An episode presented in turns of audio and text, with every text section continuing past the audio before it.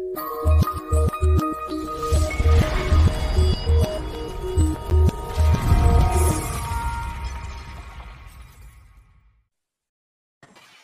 right, we are here, man. What's good, State? Yo, You had some trouble up? in the delivery room, huh? Uh, nah, not the deli- Nah, it was just wow busy just today, so that's on me. I apologize. Yeah, as you can see, May May Fourth was looking for you. Julie Tran was here. Got Latrell Sprewell is here. Robert Parra. Uh, Julie Oh, Tran. What's up, man? He said we were running on sim time. sim is always late, man. Like not always late, but he, you know, he Yo, give you like 10, 15 minutes late. Yo, my fault, bro. It was it was wild busy today, but um, yeah, man. What's up, bro? How you Yeah, feeling? chilling. Um, when I hit you up for this for this particular pod, I said, you know, freestyle with whatever's on your mind, um, mostly about Kevin Knox and Mitchell Robinson. So, what do you what do you want to start with? Bro?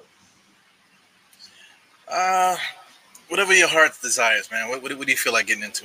Because you know, not for nothing, man. I've been drinking. You know, everybody lo- knows I like Michelob Ultra, man. So I already been drinking already. So you're a little late, man. So I already started the party, man. You know what I'm saying? So, uh, well, let's let's get into it like this, man. Um, you know, we started. Um, you sent me this because I, I didn't see it earlier on your timeline, man. I, I happened to look at the timeline before. Um, you know, before we started, man, you post a lot of shit. post a lot of stuff on Twitter, man. But like you posted this, um, I guess this is from um from Instagram, where Kevin Knox he uh he posts um everything comes to light eventually. What the fuck? What the fuck is that supposed to be? These damn damn kids with the freaking subliminals all the all the time, man. So, you want me to be that? You, you want me to be honest with you? Sure. thought about that for like I thought about that for like the first for like the past 10 minutes. And I kind of knew that was what you was gonna start off with. Mhm. And I still don't have the answer because it, it could mean a lot of things, right? We could we could we could go at this three ways, right? Like it could look like he trying to get out of here. or it's or it's looking like just I don't know. It just looks funny. Like it looks like he's talking about somebody. It looks personal. So when when players post things like that, it's like, hmm. Or maybe But- I'm reading into it too much. But I mean, we're talking about a dude that don't play. So what what could what it could what could it be? You know what I'm saying? It, it would have more weight if he played. Like let, us say if it was Julius Randle, so yo, the things would come to light. Like, oh shit, what the fuck is going on? But Kevin Knox Mhm. don't play. You know what I'm saying? And he's he's in the middle of every single Knicks um trade rumor and whatever, man. So you know, it's kind of cryptic, but it's like yo, cryptic, but he don't he don't do he don't do nothing for us. At least not yet. You know. Yeah, and it says everything comes to light eventually. Like, and let like and let this is for context. Like he didn't play all last season, right? And he played, you know, Thibs played Bullock and Burks in front of him. They both played better than him last season. Granted, understand. Mhm. I can't be mad at that. Like you're trying to win at the end of the day, and if you're not earning your minutes, you're not earning your minutes. And I'm glad you put this picture up so people can get a look at this. But um, he's shooting 37 percent. Like he's never shot 40 percent from the field. You know, doesn't show that he has handy. The video that I put up that looked like he had handy, and, and, and that video it showed that his handy got tighter, but it's like he never shows it on the court. Doesn't play with fire. Um, backdoor cuts every time. Um, but I love the kid and I try to support him. So I always try to put out positive stuff about him. But you know, a post like that, you gotta sometimes you just gotta read into it. I don't know, that's just me. It, it just look everything comes to light. But he probably getting dealt. I don't know, he probably staying here. That just looked a little funny. Well, what I what I think I had made a joke a little earlier about his um his waves. Maybe the waves are coming. You know what I'm saying? Things that come to the light as soon as he take off that do rag. Maybe he's talking about the waves, the light hitting the hitting the waves. What do you think is going on underneath that that um that do rag? You think he got braids or something like that? I don't know, man. As long as he ain't got what he got last year, because he, he got to come back with it with a whole new like fire in his belly if he's here next season. Yeah. Well, well, check check this out, man. Like um, you, you see the stat in the middle is two point um percentage. Like we don't we don't shoot twos in the NBA, right? Everybody just focuses on the three point percentage, right? But um, but if you're a good player, to me, I always look at this. If, if you could shoot two point percentage shots um at, at a high clip, then you're a decent player. Thirty eight percent for for his career is not good, man. So um, just just for for shits and giggles, I, I'll I'll do this to you. Um, this is um, you know, I'm only mentioning him because he's one of the guys that that's um on everybody's lips right now. Pause, which is um Mr. Kelly Oubre, you know. So I'll just post um Kelly Oubre's um same stats, and um and uh, as soon as it pops up, you'll see the same thing down here at the two point um, percentage. Uh, it's a little, it's a lot higher. You're talking about 49%, 52, uh, 53, 56 for his career. He's, he's shooting on uh, 50% from two point range. So I mean, he's a decent he's a decent scorer. That, that means that he's he's going to be able to score if you gave him the ball. He'll be able to make a layup. He'll be able to drive. You know, these these different things like that. So that you know that, that's kind of when I look at when I when I see um see small forwards or anybody in the NBA. If you if you could score from the two, then um you know you're you're a good player. You know, you know it's tough. Like I I, I don't want to see Knox traded, and I know if you could um pull up Kelly Oubre stats, you know Kelly Oubre is a guy you know he's looking for twenty million a year. That's probably his agent just putting that out there for people to talk. He plays with fire in his belt. you just going I'm just gonna have to call it what it is. Kelly Oubre is aggressive going to it he's trying to dunk on everybody. And he's kind of good on defense. He's about six seven. You know, him and uh, RJ Barrett can be the only thing being a guy like Kelly Oubre. And, and mind you, this is the thought process, right? Let's say we get Kelly Oubre. I would trade I would say the Knicks are trying to trade up for a So probably Knox will get in that trade. Both first round picks will get in that trade. And you know, they'll try to move up, get a one of choice, probably uh, James Bouknight or Jalen Johnson, one of those guys. And then you start moving. Just replace Reggie Bullock and Burks well, not necessarily first because we're gonna look to have to get some bench scoring. But you know, you you understand the gist of what I'm saying. Like you, start Kelly Oubre, got somebody behind him. I think I would like a vet behind him. And uh, it's tough, bro. I don't know, it's tough. It's all it, on that.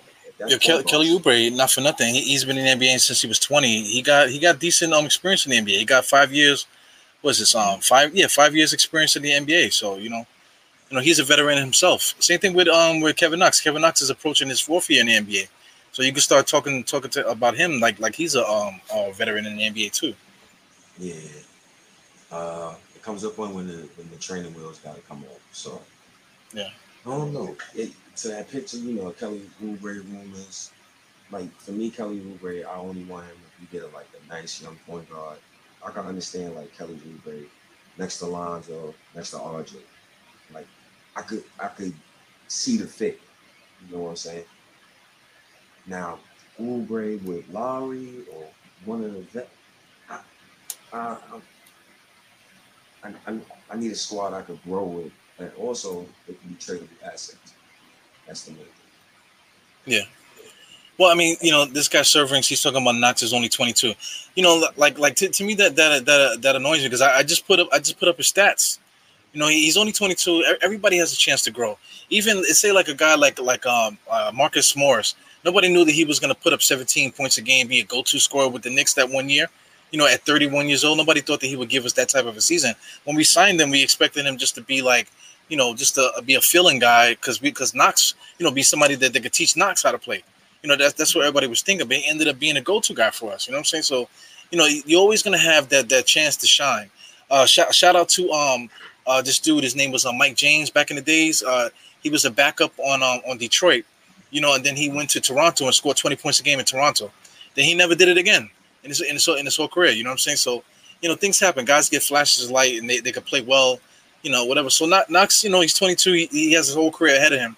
But but but um, you know, you got to call. I hate saying that, but you got to call like a spade a spade. If the guy hasn't done it, ha- hasn't shown you any any um um reason that he's going to do that, then then um you got to you got to just um cut your losses, kind of. You know, like like you you mentioned um Kevin Knox. Um, like let's say if you if he was to sign a small forward, whatever, you would you would trade Kevin Knox um to try to move up in the draft to get somebody um. Who, who did you mention? You mentioned Bouknight. I don't know. It's, it's a couple guys, but probably both. I'll probably do it for both. Nah, I think I will. I'll do it for him. Uh, Jalen Johnson, probably, but I think he's going for. De- I think Davion Mitchell going for probably, just due to age. Um, Yeah. It's a couple guys. I see Bodega. He threw um Diallo out there. We talked about Diallo a lot. Yeah, I like Harmon, but you know, I I still would like to trade up and, and at least get a guy that's on a four a four year rookie deal because those, those those is important. Those is important. We need those. All right, so if deal, uh, and then once you get a four year rookie deal, depending on the salary, right? Um, you could probably sign Oubre for like fifteen million, two three years or something like that. You know, but you still got to get a point guard. Like, it, everything just come back to that. But the, the thing, the thing with the with the point guards is that we, we, we kind of have a lot of guards on the team already. You know, I, hear- I hear people talking about you know like like people starting to get the whole thing where they're they're they're they're okay with keeping the guys that we have. Let's say if we was to uh, resign roles, you know, we still got um uh Quickley, and then we, we got Luca. You know, so guys are starting to to to come onto that part. In fact, based on those um videos that Luca put out, you know, and what they put out on Luca, Luca playing really well as the point guard. So that so then the other thing is is to get a fourth guard, you know, to to develop.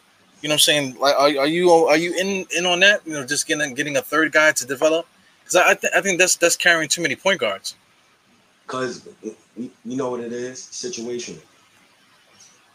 If, if, if Thibs already did put a couple guys situation this year, so I expect a couple of guys next year to be situational. You know, I expect for him to follow with his tradition. So if you did it this year, make sure you do it next year. But see, next year, I don't want see mainly just for me. You know, Quickley and Obi I understand Quickley got 19 minutes in the playoffs. And I understand Obi. I don't know how much you got playoffs. Probably 15 minutes. I don't know. But you cannot have them guys playing that little amount of minutes next season. Like, no, that's that's not possible. You have to play these guys, and then also Sage Randle. You know, he played 200 more minutes next to the ne- next to the next NBA player, bro. 200 more minutes. How many how many games is that? It's a lot, man. They, you know, Thibodeau like likes his workhorse and, and stuff, but at, at the same time, he likes guys with experience. So Quickley now has that experience. You know, you know he, he played decent or whatever, and then also too look, looking just just from a um like a money standpoint, like why, why would we invest time and money on on a point guard if, if we're gonna bring back a whole bunch of these these guys? You know, like we like I guess we will hope to bring Bros back. You know, you know I don't know what his price tag is gonna be, but like like to um to, to trade to get a get a point guard, you know, I'm, I'm not really um but not not really trade, but just to draft. I'm okay, I guess, okay with drafting a point guard. But I mean, like, like we, we we definitely need to do something with that wing spot, and that's the first thing Tom Thibodeau said. Tom Thibodeau said that, that we need wings, you know. So um, you know, Kevin Knox has value, like like um, my man said, he's 22, he can still grow or whatever. But I- I'm looking at like like just basic stuff, like like um those that that shooting percentage is no good, man. You know, like he can shoot that, he can shoot the three, but there's a whole game that you got to be able to play. If he can't hit the three, then he has to be a threat to do something else. That's that's the difference with everybody that's on Phoenix, the the Mikal Bridges and and the other guy, Chris Johnson and stuff. If they don't shoot the three, because they're three and D guys, yeah. If these guys can't shoot the three, they definitely can can um can make something happen, putting the ball on the floor and be a threat scoring the basketball. You know what I'm saying? That, that that's that's the one thing that um that uh Kevin Knox doesn't have. So you know with, with that um that two point percentage um stat, Mikal Bridges, you know I didn't I didn't put it up here, but but Mikal Bridges, his two point percentage, if I'm not mistaken, is like sixty percent. You know what I'm saying? Let, let me, let me actually pull it up just to just to be sure. But Mikal Bridges is actually pretty good from two point range. You know, So, So, like- Bridges, yes, yeah, yeah. Hold on, let me make sure. Yeah, wow, that's extremely impressive. Um, fifty-four percent from the field. Well, well, 64 percent from the two point range. You know, so so I mean th- that means that means if he doesn't get the three, he can fake it, maybe make a make a dribble move, and he could score. Something is happening there because he's playing starters minutes. Something is happening there. If he can't get that three, he's gonna like if if, if the layup is there, he's he's able to finish at the basket or maybe get in between. I, I you know I don't really follow his game too much, but that stat alone just shows me that he has a little bit of skill in you know outside of shooting threes. You know outside of shooting threes and dunking. You know what I'm saying? So that, that really that sticks out to me, man. You, you, know what's what's crazy about Mikal, and I give him all props in the world. You know, he's in the he's in the NBA finals. I've been watching him all playoff, and I've been extremely impressed with his development. Um, he does not look like the same player from three years ago, and he's averaging 13.5 points per game on the regular season, 54% shooting. You know, the playoffs, his defense has been stellar every game he's just everything you would want like Knox to be in a player where he, he fits his role and he does it very well. Yeah. Now, it, it's not to say that you know because Knox in his rookie year, what did he average? 13, 24 points per game, something like that. So Knox shown he's capable of doing it. Well, that first year he averaged 12.8, 12.85, um, five rebounds, one assist. Mhm. Uh, you know, uh, 38% from two point range, uh, four, uh, 34% from three, uh, overall 37% from the field. You know, so and but also who was his coach? You know, I'm saying and what was happening during that time. You know, that, that all plays into it comes into account too. And expectations too. His first year, you know, the, the, the team was terrible, so you know he had a, a you know a chance to play. You know, there was nobody else. you know, I feel bad for Knox.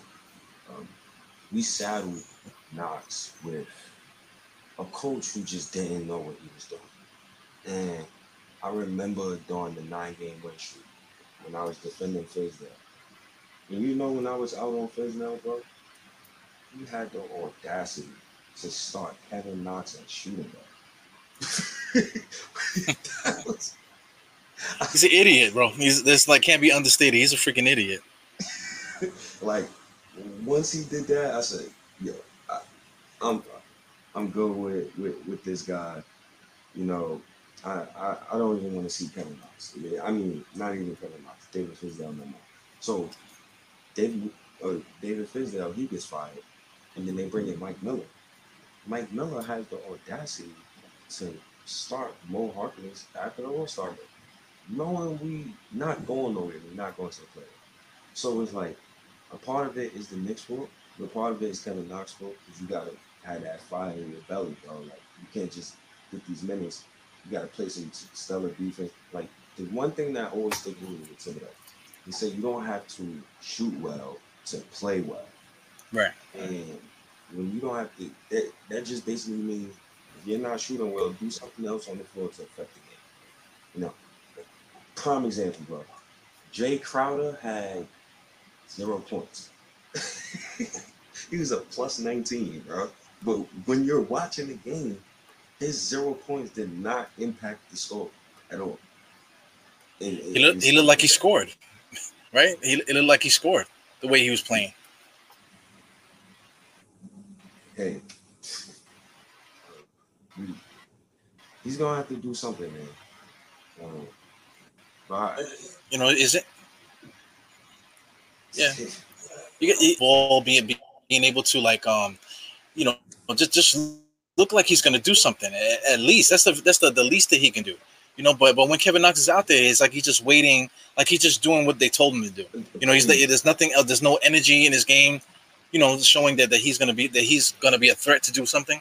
And it, it's all it's all like like just like okay well they told me to go to the corner so I'm just gonna go to the corner you know there's no improvisation to his game you know, and that, that's the difference between some of these other guys. These other guys, you know, they have that spark where if they if they're gonna get a, a shot, they're gonna just make that. You know, they just have it in, in themselves to to um to be to be better than than what someone's telling them that they are. You know, that, that's the difference between somebody like Knox and somebody like um like any of these guys that we that we mentioned, even like a like a Chris Johnson. You know, it's it, it's crazy because you know you want to root for him, right? And then you look at all the prospects that was picked around him. So, you know, they give me Collin Sexton. He, Collin Sexton was picked right before now. We got SGA, you know, Shai Gilgeous-Alexander. The dude averaged 24 points, 51% from the field, 4.7 rebounds, 5.9 assists. In 33 minutes game, well, 34, you round it up. It, it, it's stuff like that where fans get mad. Like, in maybe that was a drive blunder. but I can't take back the pick because at the end of the day, I got RJ back. And maybe you have to go through, all right, you got to take the shot because the draft is a crapshoot. So you got to take the shot. You know, it's like rolling dice. You got to roll dice. Roll the, all right, you aced out one, two, three. Roll the dice again. Oh, you four, five, six. Like, you, you keep rolling the dice, and then you get a guy like RJ back.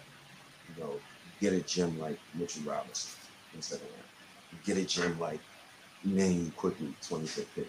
So, you know, it's a lot of draft winners. Like you pick Iggy Brazdeikis before Terance Mann, Scott Perry. Like I didn't forget about that. You know, right. and uh, at the end of the day, you know, it's I don't want to hate the kid. You know, I want I want to see him successful, but I don't really think that's going to be any real. Just go for what happened last season, and then just me finally just saying on it past few weeks, I'm like, how it we both human, right? I'm gonna sit there, dog, and I'm not gonna play a season, and then next season, I'm just I don't I'm in influx. Like I don't know if I'm going to get minutes or not, right? Probably going one out. Because I'm going one of those in the last play. Well, you know, here's the thing. Like, like let's say, you know, we, we both working. You, are working right now. I was working earlier today. So, like, like eh, for, for me, I, I work with a team of guys every every uh, every day. I work with good guys that, that have good work ethic sometimes, and a lot of times I work with guys that have no work ethic. You know what I'm saying? And then a lot of a lot of times I work with guys that don't, don't know what the hell they're doing. So in order to get the job done, somebody got to step up to the plate and, and make something happen. You know, everybody can't be an idiot. You know, saying you know we all we all there, we all we all on the court per se. You know, we in the field doing what we're doing. But in order to in order to get it to get it done, somebody got to take the initiative, take the lead, uh, whatever. Whether or not you're supposed to be in charge or not, you know, you, if, if um you want the job to if you want the day to go well, somebody needs to do something.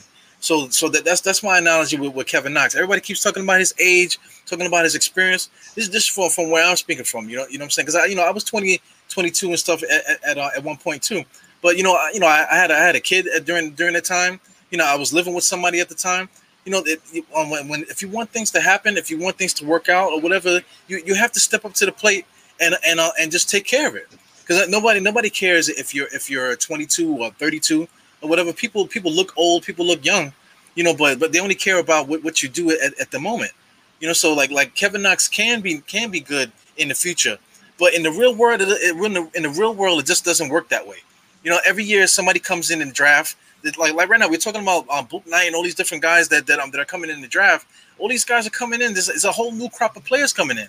You know, so so Kevin Knox, if he wants to be in this NBA, he's got he's every year, every year, every day he has somebody else to, to, to worry about to come in, to come into this um team. Right now, the Knicks already said that we're looking for wings. You know, if we sign Kelly Oubre, then then Knox has nothing. You know, um, even RJ Barrett, RJ Barrett could slide over to the to the three sometimes. You know, depending on what we do, maybe even Obi Toppin might might play, and maybe we could slide Julius Randle to the three.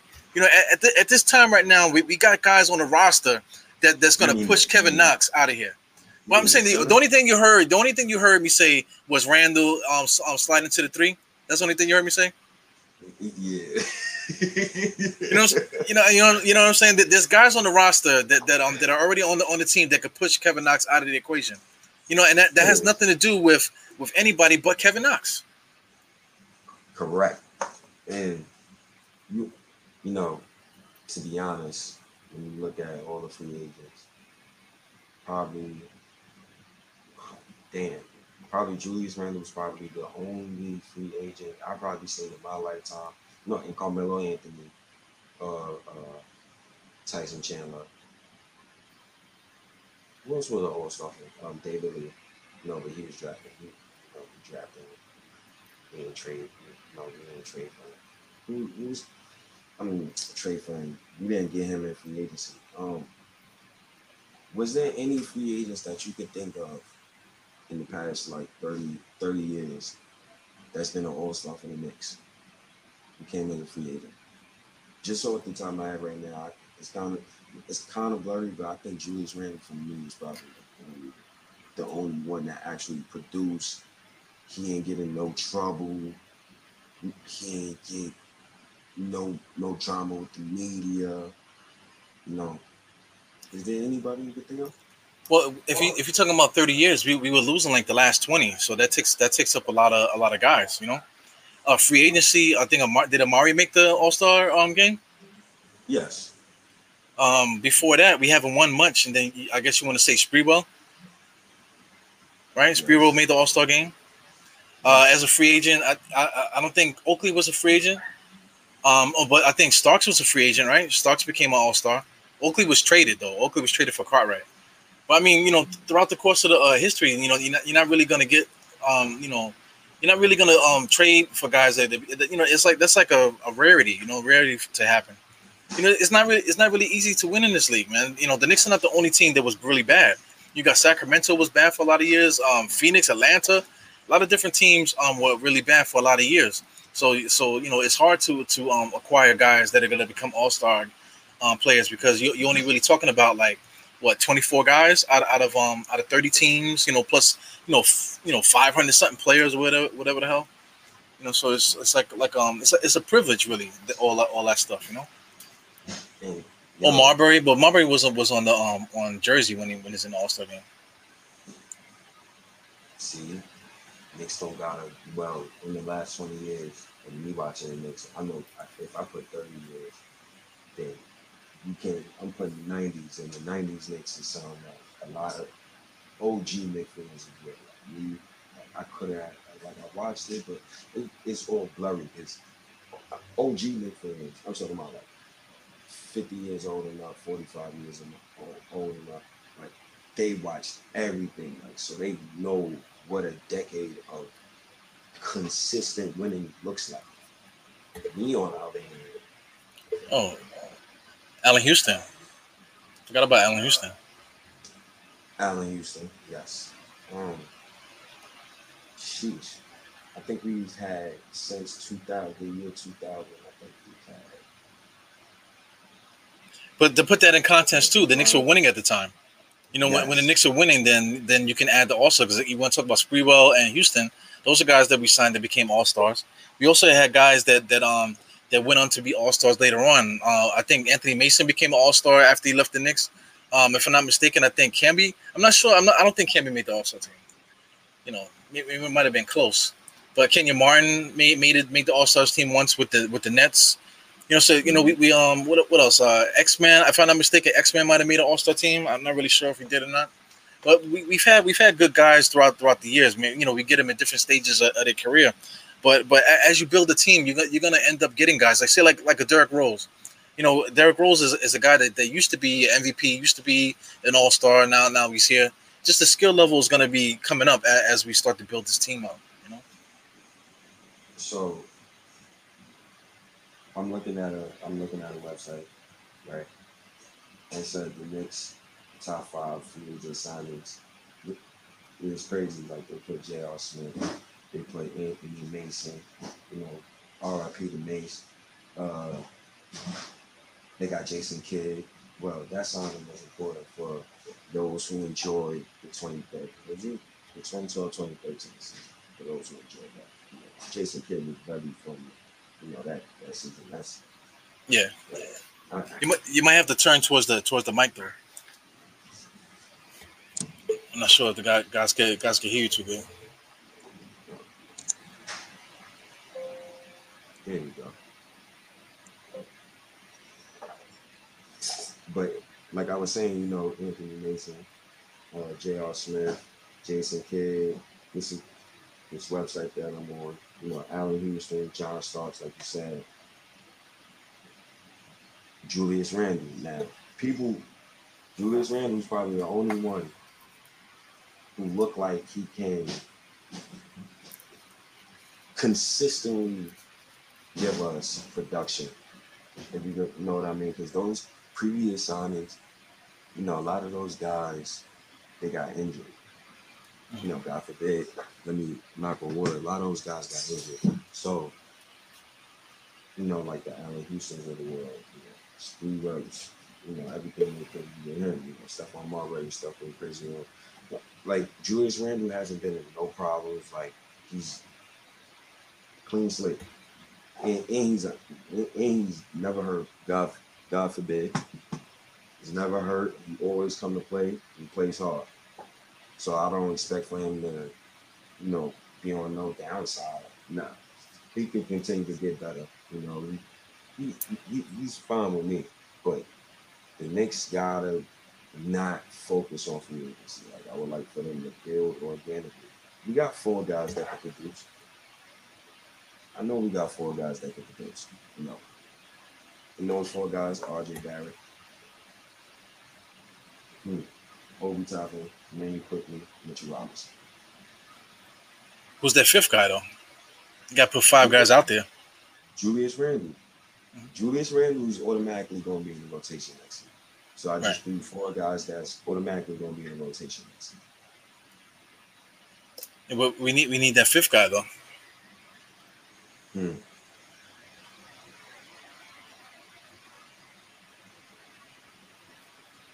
It's tough. Yeah, it's tough. Tough because what, what route you want to take? Like, do you want to sign? Do you want to sign Kyle Lowry to a two-year deal? Do you want to resign Derrick Rose? See, for me, it's like, why would you? Why would you?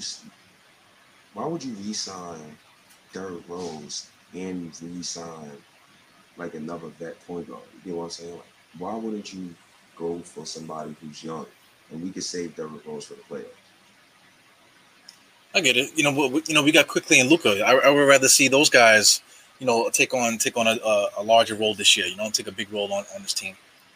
Mm. You know, but but we have a big hole at the small forward spot, so we're gonna we're gonna have to um do something with that. I don't really see anybody in, in the draft that um that, that, anybody's um anybody's like um like uh going for you know, as far as small forwards are concerned, everyone is talking about draft, they're talking about like little guys. Bouknight, they're talking about uh, man, uh, whatever other point guards that, that are that are out there. As far as um, small forwards is concerned, you know, you're gonna have to pay for one. You know, so like uh, you know, nobody wants to trade. That's that's another thing too that that annoys me about uh, the whole conversation. Nobody wants to trade. You know, nobody nobody wants to spend money. But I mean, but we do have a glaring hole to, to fill, and we, we, we can't fill it in, internally because like I, I can't I can't see um can't see um, Kevin Knox becoming a guy that you can get the ball to and he's going to do something because he hasn't done nothing yet in three years, Re- regardless of who gave an opportunity. Like you can't give Kevin Knox the ball and say, "Get me a bucket." You know, say if the shot clock runs down, you can't you know count on him to create offense or, or do anything, especially for himself. You know, so so that's that's a, a glaring hole. So we definitely got to do something with that. You know. Sell me on the sell me on DeMar DeRozan. DeMar DeRozan. I put you on the spot because you. Well, had, it, I yeah. remember I put you up earlier. I said because you know I said no, but tell me on DeMar DeRozan. Well, the thing with DeMar DeRozan is that he's a he's a bucket. He can score, and also too he's he's a he's an assist man. He can handle the ball as well. So if, if you get DeMar DeRozan, you got to slide RJ to the three, and you got to play that route. And then um, by by getting DeRozan, you take the ball out of out of Julius Randle's hands uh, a lot, and um, and you, are gonna have to have him as as a facilitator. Now, what are you gonna do with the with the point guard spot? Do you do you upgrade quickly to play next to DeRozan, or do you try to bring Lowry in here to play uh, play with him in the backcourt? You know, it, you know, it it, it work. It could work because because you got Julius Randle. He's a proven guy that could play. Uh, RJ Barrett's a proven guy that could play. We, um, we're gonna talk about Mitch Robinson at some point in the show. But um, but you know, DeRozan, you know, you know, and then and then Lowry, you actually have a decent team there. Not saying that, that we're going to win the championship or anything like that, but we'll, we'll have a team that's good enough to bang with with, with, with certain guys, and then um, we're going to get that through our our, our um the money that we have. You know what I'm saying? So you know, if we if we do that, I, and I wouldn't necessarily like it, but it's it's like at least I can see. Okay, listen, now we, we can function a little bit. Those those times when where we couldn't get a bucket, the DeRozan's are going to get a bucket. You know what I'm saying? He's going to be able to break down the defense and score. You know, you know, basically when he wants to, especially if RJ's there and Julie Randle and and whoever we get to, to um to play, uh, you know, point guard, he's he's going to be open. So you know, there, will be plenty of opportunities for him to score if he was if he was to bring him in here.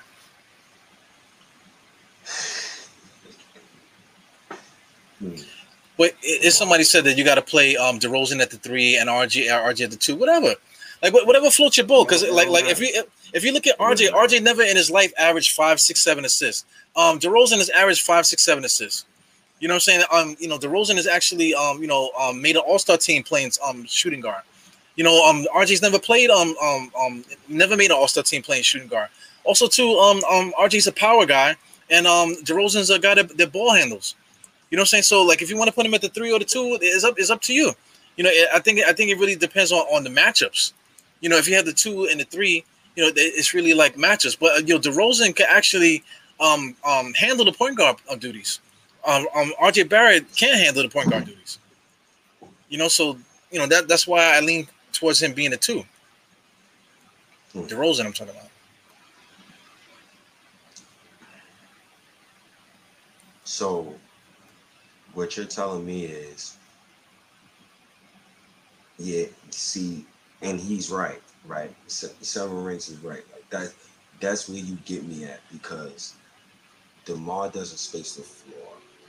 So if I had the only way you can fit DeMar DeRozan in your starting five is if that your center has to space the floor. But you got four other guys. You got three other guys on the, on the squad that could, that could space the floor. You got Julius Randle, a power forward that can shoot threes. You got RJ, and then you got whoever's playing point guard. So, somebody got to be a rim protector. Or somebody got to be a rim runner. But see, that's the see the see a guy like DeMar you don't want him without a big who could space the floor. I, it's, it's, it's a rough fit. It, it, it's a tough fit. It, All right, so so like then so then go get a guy get a guy that, that can space the floor. Yeah. Who's so, that? Who who's the guy you want to space the floor? I'm trying to get you to sell me on this DeMar DeRozan. Like I, I'm trying to be fair.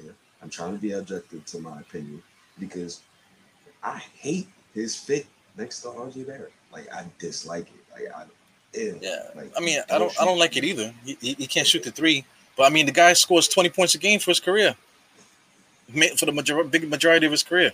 He's not a bum. People, people talk about the DeRozan like he's a bum. He's not. He, he's not a bum. He's not a bum.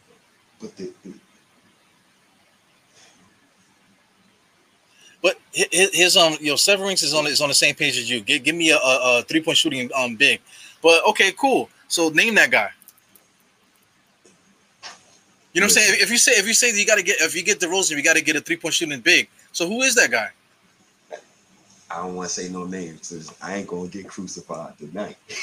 I mean, I mean, you know, I mean, what's the name? Olynyk. Olynyk is one. He shoots a three. I don't know how much mm Olynyk is gonna is gonna want, but um, but who else? Who else can you think of? You know, Bobby Portis. like, you want to bring Bobby Portis in here? You know, um, who, who else out there is worthy of, of even even putting in the conversation to be your starting center that could shoot a three out there that's a free agent or somebody that we could trade for? Now, it's crazy how DeMar DeRozan improved his game every year. Um, he only shot the ball uh, 15 times a game last season. Uh, wow. His field goal percentage was 51%, well, basically 52%. Um, his free throw percentage was 88%. Uh, I believe that's best in his career. That's very impressive. Uh, 4.2 rebounds, but the 6.9 assists is the one thing that definitely spoke about his playmaking ability. But the reason why, in just in today's NBA, you know, looking at that center spot, if he's my three, for me personally, I would want a big who can space the floor from three because you're gonna clog the paint now. Now today's NBA, you play uh four out, one in. You know, you need spacing. If you if you had a three point shooting big, you know, you could definitely run DeMar. De- it, it's for for DeMar DeRozan. Your center has to be able to shoot threes. He has to rim protect him. But your your point guard, who you have, he gotta be a bulldog on defense. I like Kyle Lowry. Yeah, you know, I wish we could get Kyle. Well, you know, I'm just being greedy. You know, I'm one of those guys. We go big or we go home. Like why why why we can't get both? You know. it, it, it, it's just a thought. I mean, this is the reason why you will want a guy like Julius Randle going to Team USA. And I sat and thought about that too.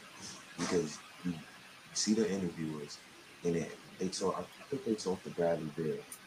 And Bradley Beal basically said, you know, our players well they actually, you know, our players is gonna team up. Like players gonna team up, like y'all gonna talk about teaming up. And Bradley Beal said, you, you know, there'll probably be a lot of talk, you know, regular NBA talk, but you know they're gonna talk about playing. The Olympics, every time the Olympics happen, a couple of those players always find ways to play with each other. Um, and I wish Julius Randle just had that experience, and then he could really, you know, talk to guys on the inside. But we still got Immanuel Quickley and Obi Toppin and the what's this? The USA, the USA selecting. So they could probably recruit if if they, you know, they practice they practicing against the USA team members. But some of them could look at them like, yeah, I like that dude though. Yeah, Quickley dude, he all right. Quick, Quickley show out on them. Just thinking hypothetically. Like, show out. Oh, he cool. Wait, oh, you playing defense. Oh, you shooting the ball. No, Quickley shooting the ball. Oh, all right. We see what the next on. See what they talking about. No, we probably let's see what they do. Let's see if they hold on to their cap space. You know, now the NBA is a dark place, bro. I, I think I was reading, and I want to refer to you on this subject. I was reading an article where the Raptors had an under the table deal and they got their draft pick stripped, if I'm not mistaken. I'm back in the days.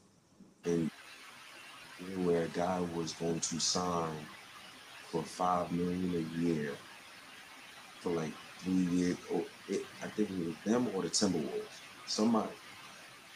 Might have been the Timberwolves. I think I think that was um uh what's the guy? Uh uh he was like the number one pick, I think, for Golden State. Can't think of his I think of his name right now. Yeah, man. stay. everybody everybody is uh, mentioning the you're talking low tonight. mm-hmm. Yeah, you're like you're like um you're like uh, low tonight for some reason. Uh, bro, they work me like a dog. My bad.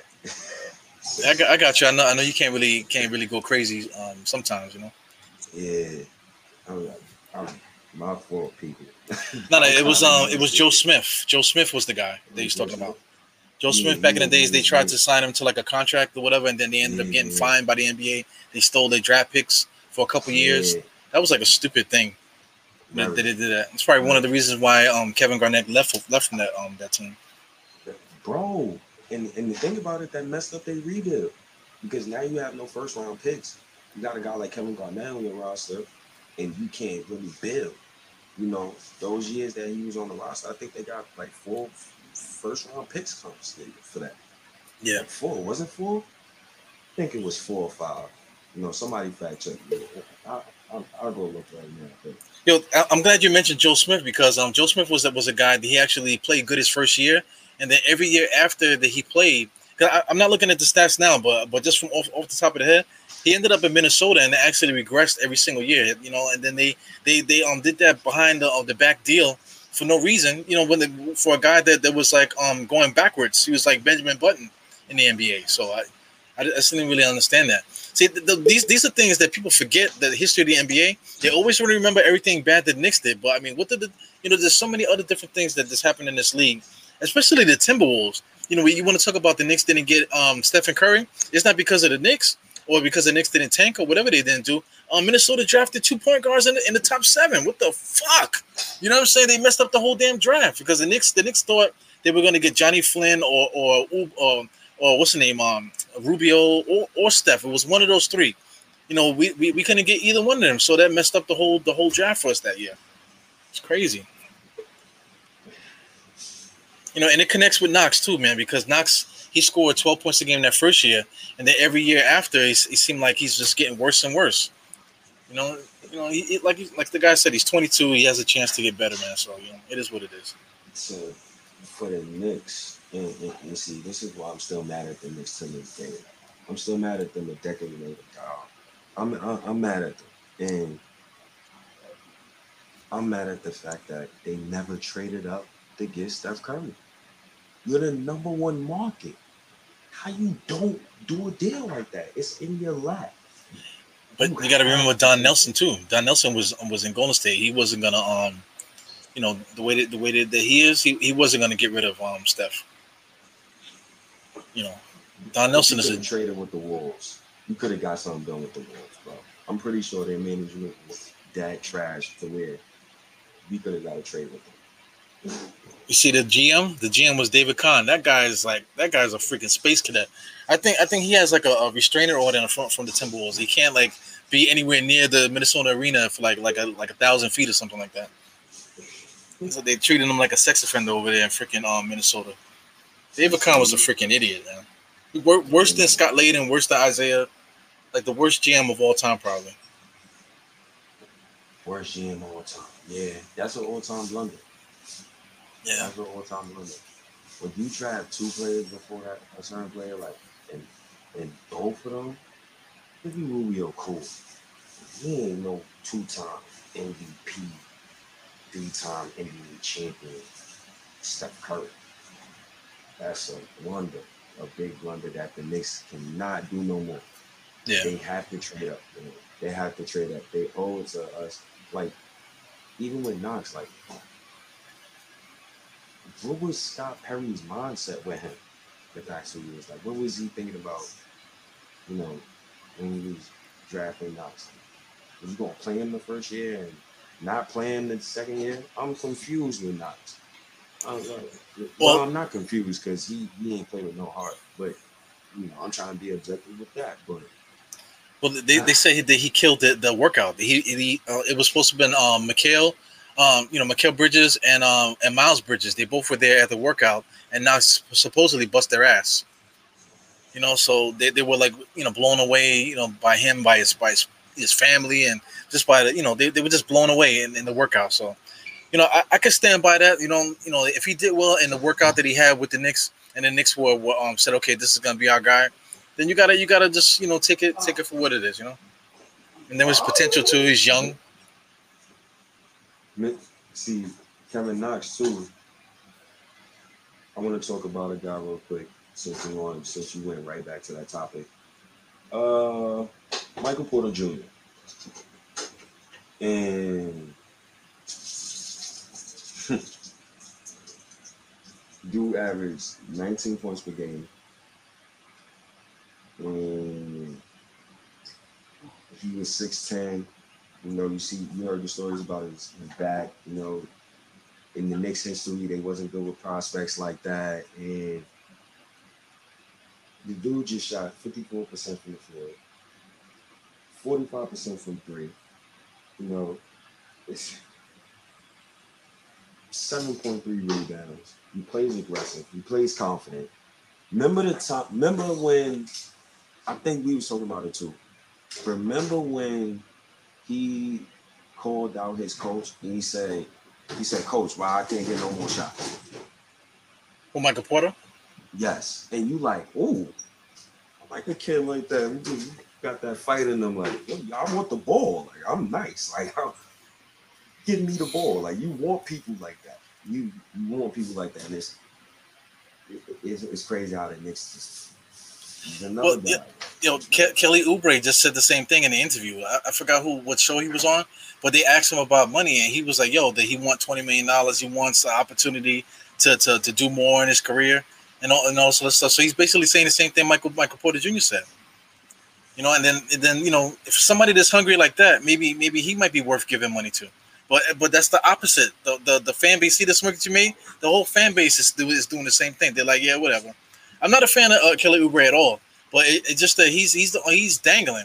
He's a guy. I think if we want to call it Kelly Oubre, he would be a Knick because I don't think there's anybody out there that's willing to willing to give him a little bit of extra money or a starting role in the NBA right now. That's blasphemous. That's blasphemous. I don't know about blasphemous because he did average 18 points one year. He averaged 16 nah, points one year. Nah, not for no 20 million, bro. There's no way you can sell me on that. That you can't sell me on. You can sell me on DeMar DeRozan. I'll give you that. I'll give you that all day. But Yo, Julius Randle averaged 20 something. He averaged 2010. I forgot 2010 and um uh no excuse me 28 and 3 i guess that, that that's what he averaged 20 21 8 and 3 before he came to the Knicks and nobody wanted to give him 20 million dollars he didn't get the well, you know he he got 19 18 19 whatever well people didn't want to pay him that they were saying that he was overpaid at the time when we brought him over here but he but he came in here averaging 20 21 8 and, and 3 whatever it was and then the, if he followed his first year with the, with the Knicks 19 whatever what was it 19 10 and uh and, and 3 whatever so I mean, like, I'll give him twenty and ten. All right, say twenty and 10. 10. But what's the price of twenty and ten? You know, what? How much do you pay a guy that, that averages twenty and ten? It depends. It depends on how he gets twenty and ten. but twenty and ten is twenty and ten. There's people out here that want to pay Frank Ntilikina fifteen million dollars a year, and he hasn't done any, any anything close to that. And then they'll, then they'll come and flip it on me and say, "Yeah, but you can't look at the box score, bro." You know, but but 15 million to 20 million dollars is a lot of money. People want to pay Lonzo Ball 20 million dollars, and all, all, he does is lob passes. You know, he, he doesn't even get to the basket. I, I, I can't let you dish see Lonzo. I can't let you really disrespect like that. Like he's he's cool. It's, what has he done though? That, huh? What is he? What has he done? You're right, but you can't really say that about Lonzo because he's on a trajectory. He's on an upswing. So is Kelly Oubre. But Lonzo, Lonzo, come on now. Lonzo got a higher ceiling than Oubre. That's what people say. See, that's a yo, yo, he, yo. I can't debate that. It depends yo, on who who you want the ball in their hands. Oubre or Lonzo. You want Lonzo with the ball in his hands. Oubre is not known to be a passer. I think he averaged less than two assists for his career. So we know Lonzo can move the ball. Lon, we know Lonzo can play defense. We know Lonzo can throw alleys to Mitchell Robinson. We know Lonzo can he he can shoot the ball now. These are facts. You're not going to like. But who was Lonzo's teammates though? Who was Lonzo's teammates? I know Lonzo didn't play didn't play point guard, you know, per se, you know, but but both, real quick, yeah. both coaches who played them at shooting guard got fired. Go ahead. Yeah, but you know, you, are talking about um, so so um, playing Lonzo Ball as, shooting guard is what made them not not win because because you want to talk about Zion, all NBA um kind of player, uh, um Brandon Ingram um puts up numbers out, out, of, out of control. They got um Aquaman over there. Um, um, Drew, um, what's the name? I keep saying Drew Bledsoe, but um, Bledsoe was over there. They, they got a, they got a couple other guys too that, that are decent.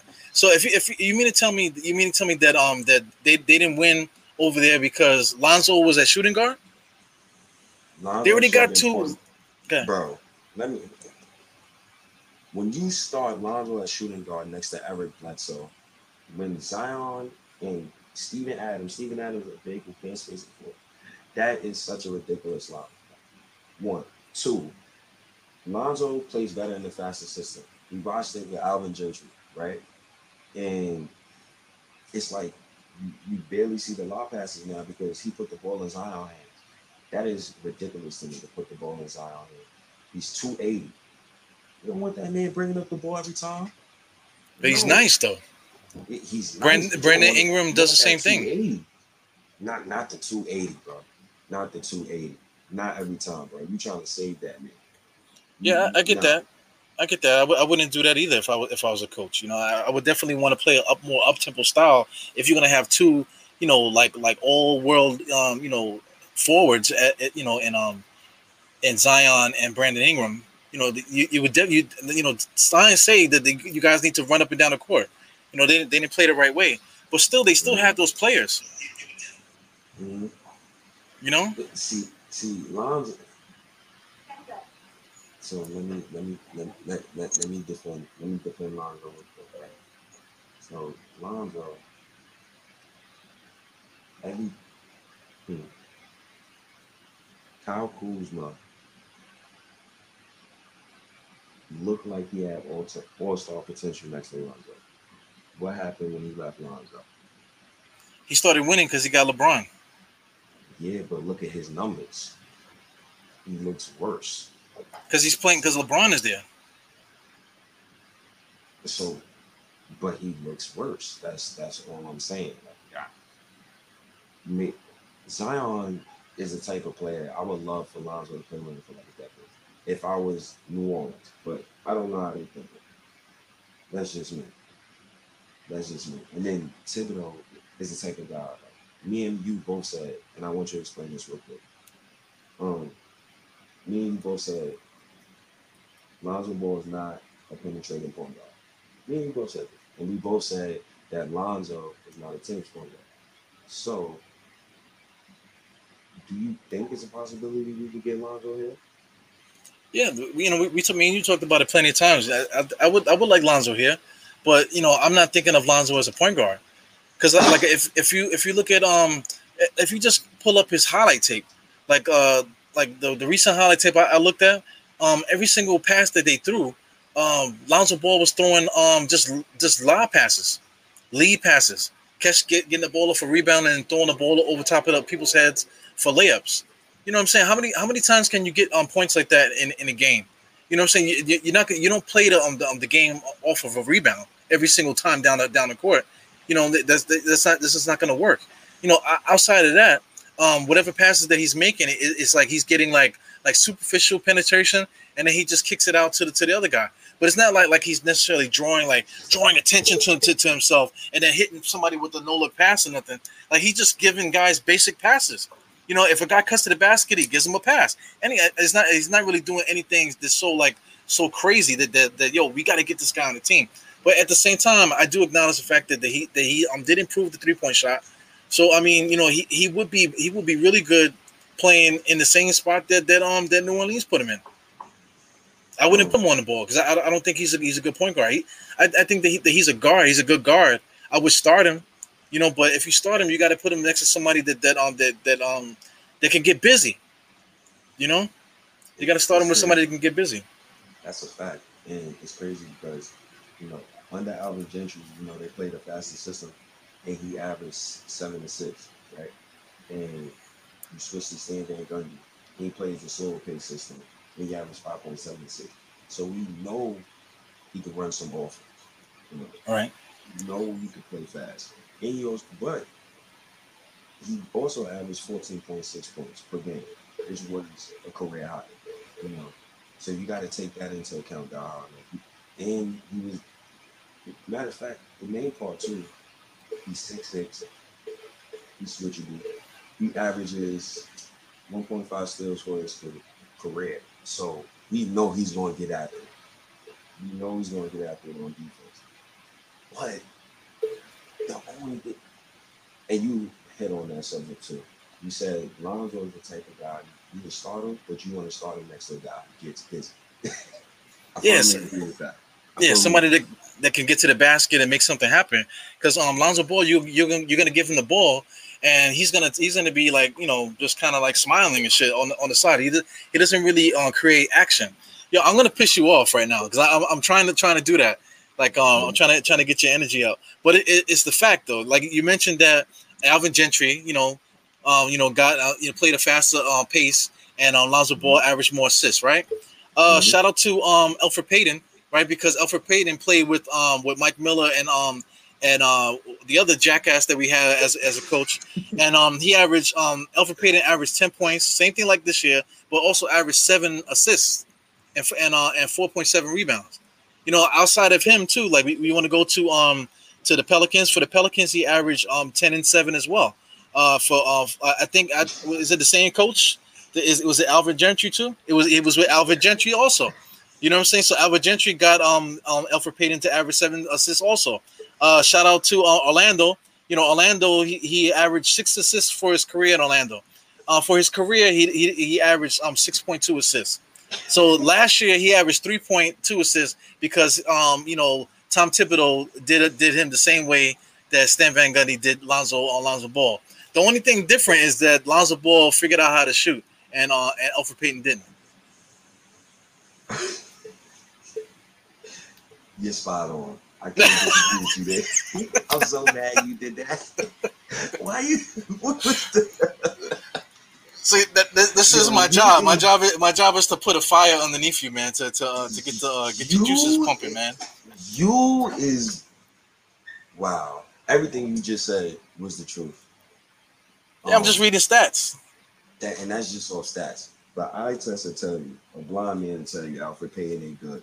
So Last year, well, it- well, both years he was playing with us, he wasn't good. Just for me, yo, ten and seven. Like you want to talk about like the last twenty years, like how, like who was good point guards uh, for the Knicks?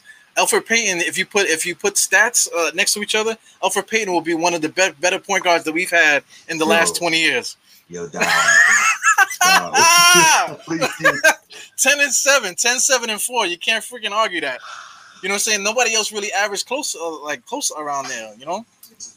You know? And and also Elfrid Payton got us to the playoffs as a starting point guard. Yo, this is one.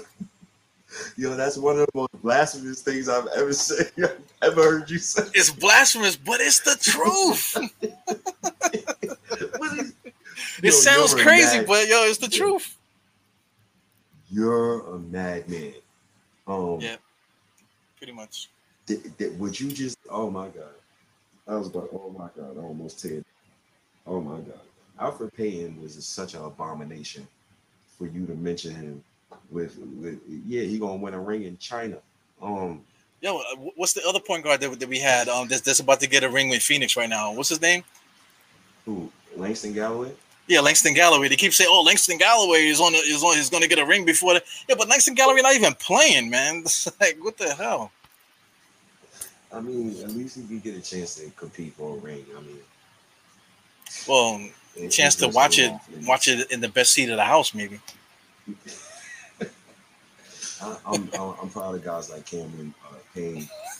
Uh, Cam, Cam, Marty Collin was the best. Uh, yeah, Yeah, now it's getting crazy. This is like in Yeah, because you you that statement you just said was blasphemous, bro. How you going to say Alpha Payne Tennessee? Man, he was so bad. He was so bad, bro. And it's like you you wanted to like him, but he did things that just irritate you, bro. You Yeah, he was- he wasn't good, man. open- bro, he's like you see RJ open in the corner. The man, he, oh my god. He's 26 too. bad. you know Elfrid Payton uh, is uh, is he 20? No, he's 27 actually. 20. He's 27. It looked like he lost a step. You know what I'm saying? You know, maybe injuries and stuff like that. Elfrid Payton is crazy, man. Yeah, but please, Lonzo Ball, don't even don't even get compared the two. All right, Lonzo But- Ball has a if Lonzo Ball reaches his ceiling, If he, if he if was a fifth, we'll all be drunk. That's what they say, right? That's what we said about Julius Randle last season. Now look at him. You got people fighting me for to stop Yeah. saying you got people. All right, so we, we we can't do that to everybody, bro. Yeah. Don't do that to everybody, bro. Man, Lon- Lonzo Ball. What would you pay him? bro? Matter What would you pay him? For you, huh? What would you pay him? after what I just seen last two years.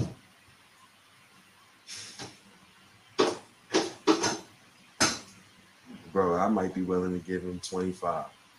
God damn, 25 million dollars. Yo, I Holy. yo, it is that tw- all right, 20 million. Let's start with 20 million, 18 million. You know, yo, bro, you gotta take it into consideration, right? What did he do? What can you what can you do? What did he do? What, you want more? You want another year of just non-point guard? He could play some point guard. We, I'm not gonna let you just say say, "Oh, you can't." You could play, mate. Yeah, He averaged seven assists before, right? yeah. What What you gonna do? You gonna pay thirty years for um I mean, 30 years. You gonna pay 30 million for Kyle Lowry? That's what you gonna do? Look, No. you gonna give Kyle Lowry two years, 25 million? You you wouldn't give you wouldn't give the younger guy that deal and just think that he would improve. You already Well- played with Randle. Like he Well- played with Randle, and you seen when Randle also um now they came to my brain.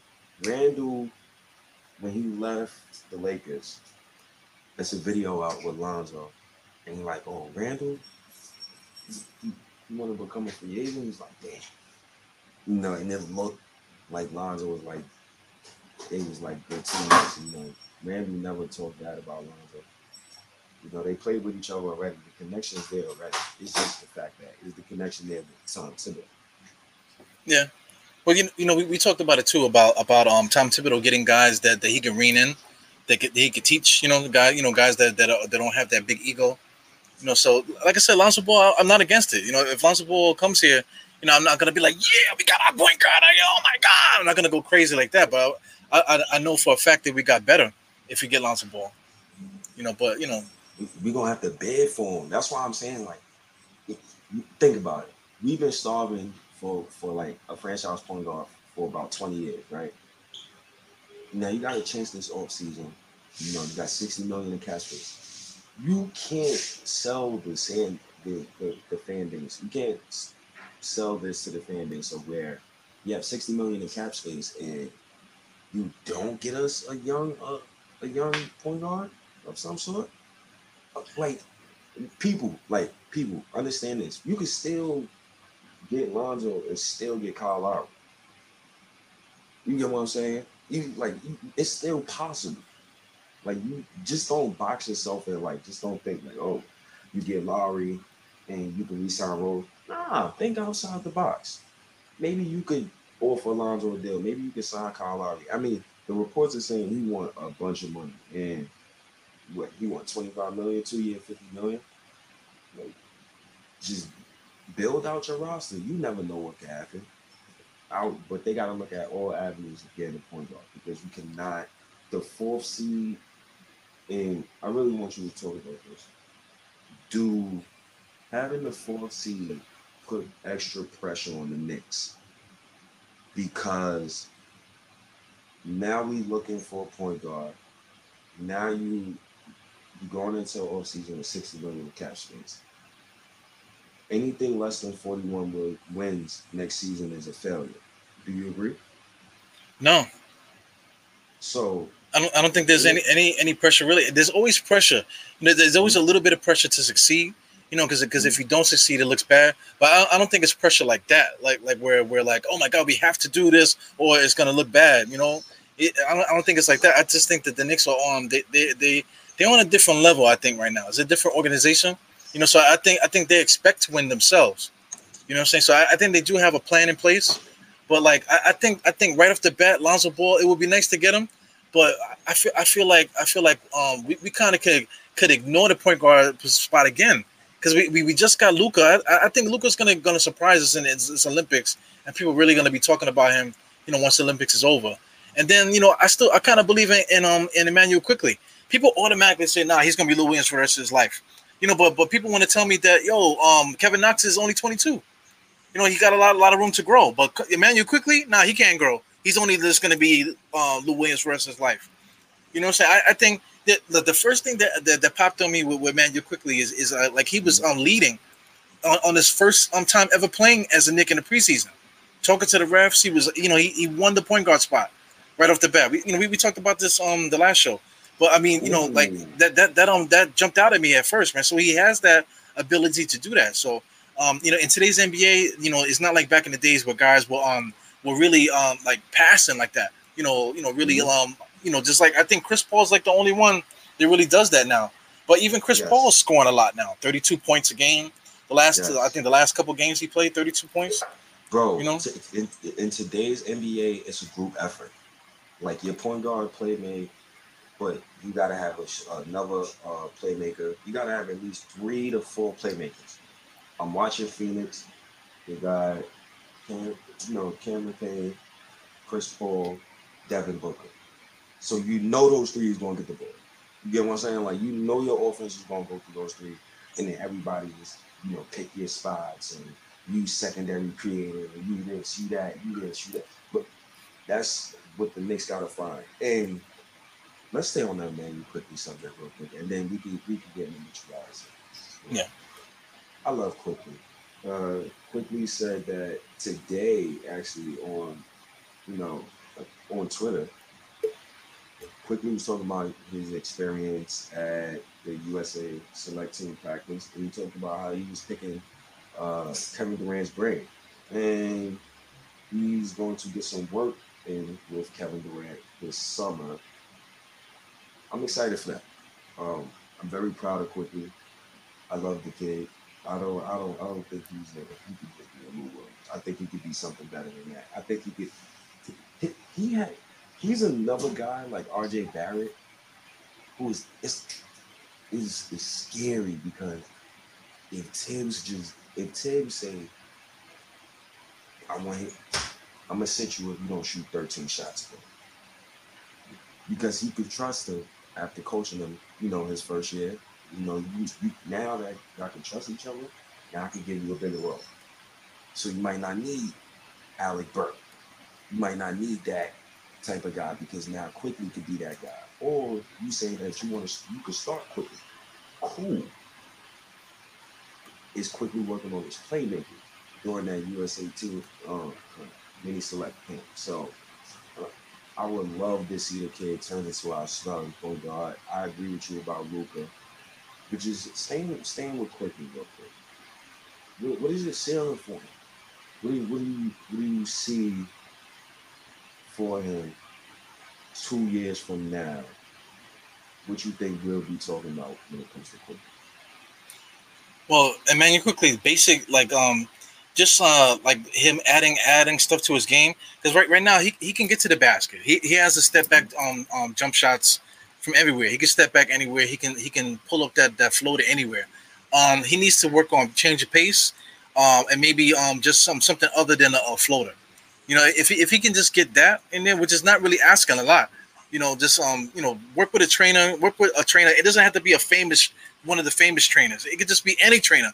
Work with any trainer that, that works with guards and get him get him um another move. Just get him another move in the mix, and then he's going to be hard. I don't know how I don't know how you guard him. I don't know how you guard him, man. You Quickley once once he figures that out. Once he figures out pace and stuff, because he understands the game already. He doesn't need to understand the game. He just needs to get that that extra um extra thing, you know. Quickley just needs to get his he, he need to get his uh ball handling skills up, IQ, playmaking, and his defense. He gotta get he gotta bulk up. He gotta get stronger. He gotta his upper body, he gotta get stronger. He can't be getting destroyed every time an opposing guard is in front of him. Like he got destroyed in the playoffs. And I can fully understand why Thibodeau had to take him off the court. I fully understand. I was looking at Quickley, I'm like, yo, he got to get off the court. He, they keep attacking him, and I don't, I want to kill a guy, but at least he's getting some playoff minutes, and I respect that from Thibodeau. But it's like, my God, he his defense, he got to improve his defense. That's the one major thing. Like I hope uh Quickley is definitely uh picking Kevin Durant's brain pause and the rest of those players. Like ask them questions soak up everything. Look at look at the moves that they're doing. Like look at their pregame uh, drills. You know, he's practicing most likely against Damian Lillard, and I'm hoping that Damian Lillard, you know, he can pull him aside too and, and talk to uh, Immanuel Quickley too. You know, you got people saying people saying uh, quick Quickley could be Damian Lillard. I can see the comparison, but you know, but we're going to have to see if RJ Barrett playmaking has gotten better, right? And Julius Randle playmaking got has gotten better. Like now it's they now they got a couple of seasons together. Obi Toppin now he got a season together. And if if you put Quickley in the starting lineup, you know you're starting Quickley RJ Julius Randle. How many shots you would want uh, die for Quickley to take a game? Preferably, like how many threes you would want him to take? For me, I'm talking like high value. I, I want him to shoot at least. Is five a game high value? Yeah, for Six. nowadays, guys are shooting seven, six, seven a game. Some some of these these players. Six, seven. Let me let me see. Yeah. Uh, I'm gonna see. I'm gonna look at his um his per 36 because um his per 36 um you know uh, stats are kind of crazy. Uh, 20 points a game, 21 points a game. Uh, the assists are low on um, 3.7. Uh, rebounds is four. Uh, Mhm. You want to talk about three pointers? Uh, eight. if he if he played 36 a game, 36 minutes a game, he would have been averaging eight attempts at three, shooting 38 percent. You know that, that, that sounds like a lot, huh? He, yeah, yeah, yeah. His net rating was up too. He had one of the highest net ratings out of all the rookies, which was crazy. Seven point one plus per thirty six, and per thirty six points per thirty six. Twenty one and two point two points per game. Wow. And Quickley is going to be a stud. And you know, I'm I'm I'm barking, I'm barking at people about the Lillard trade. Like, nah, man, I'm, I don't want to trade these guys like Quickley.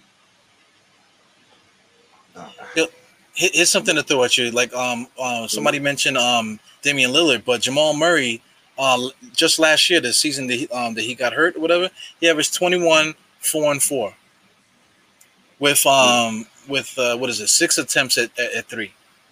You know, so you know somebody like that, he doesn't have to average a lot of assists because you got. I mentioned this before too. They, they got the Joker over there in Denver. You know, so um, you know Joker um does a lot of the passing. So you know, right now Julius Randle does a lot of passing. And so if if um if Immanuel Quickley could come in here and just score, you know, because we, we're going to be playing a little bit different, and then plus two, like you know, it, it'll it'll depends on who else we who else we bring in here, you know. hmm. We- who who ideally so so let's stay on the, the Quickley topic. I, I love Immanuel Quickley. Um ideally, what position would you want RJ Barrett to play next to Immanuel Quickley? And then who's who's a who's a guy or bat that comes to your mind that you would want starting next to Quickley? Like shooting guard or small forward. Uh, Quickley, man. Uh, you know, like I said, quick Quickley Quickley has to develop develop another move. If he gets another move, Mhm. then then Mhm. then um he sh- he's gonna really really be really good, man. So I, I anticipate him doing that though. Every, everybody gets better in the offseason. Every good player, I should say, get gets better in the offseason. Uh, you know, I mean, if you if you get Quickley there, you, you're gonna need somebody that that's not gonna be as like um like ball hungry. You know, so on Lonzo Ball, you know, I'm saying Lonzo Ball does doesn't penetrate, and, and he's looking to, to make the hockey assist. He's not necessarily looking to to, to, to make make something happen or whatever. So you put you if you if you if, if guys want um, Lonzo Ball, then I, I would um I would I would get him, and then you got Quickley because the Quickley is not to be a guy that, you, that you're to be looking for him to um to get a lot of a lot of, lot of assists that way. You know, so you're going to need that second guy to be able to make those passes. You know, because you, you want So- that ball to come back to Quickley because he's going to be a your other scorer. You know. That's fact. And yo, shout outs to the chat, man. I I, I love. They're getting busy. They The- getting the- busy. I can't lie. He he he got me. Lonzo Ball shot eight threes a game last season, so we know he's going to space the floor, and we already know that his three point percentage is on the upswing, right? Yeah. So somebody just put a lineup, a starting lineup, right? You got Quickley RJ, DeRozan, Randle, and Mitch. My issue with that lineup is DeMar needs a floor spacing big. We already I already stated this. Like any lineup with DeMar, your center has to space the floor, or it's, or it's always going to be clunky. Because DeMar is locked. he's not looking to shoot threes. He's looking to penetrate. He's a mid-range area guy. He want to play in the pinch post just like Julius Randle. So somebody got to play the perimeter. Somebody got to play the three-point line. But the other guys do though. You know, Julius Randle, uh, he shot like forty-seven percent from three, so he so he's going to be out there. You know, Ju- Julius Randle, not for nothing, he don't really get the ball in the in the post. Everything is like face up for him.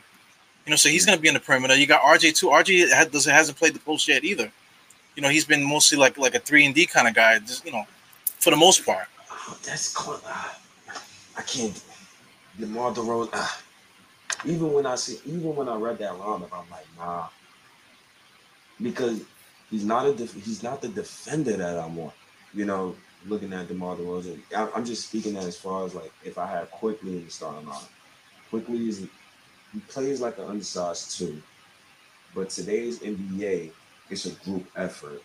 You know, not really. It's it's not really a lot of guys who average ten assists anymore. No, it's a, it's a group effort. You just named Jamal Murray. You know how ball dominant Jamal Murray is, bro. Literally, like I remember me and my bro we watching the Denver game. Denver was in the playoffs last year. In the playoff series against the Utah Jazz. Me and my bro watching it. We saying there, we chilling. I'm looking at the fourth quarter. I'm like, yo, bro, Jamal Murray not passing the ball no more, bro. He's shooting every time. Literally, like I told, I said it. I said, yo, he's shooting every time, bro. I'm looking. You, you watching the game? Jamal Murray coming off a screen or Jokic? Yo, bro, he did not pass the ball. Not one time. He he passed it for a hockey assist probably like twice. But in this like five, six minute span, I think it was probably the game when he went off for 50 plus points.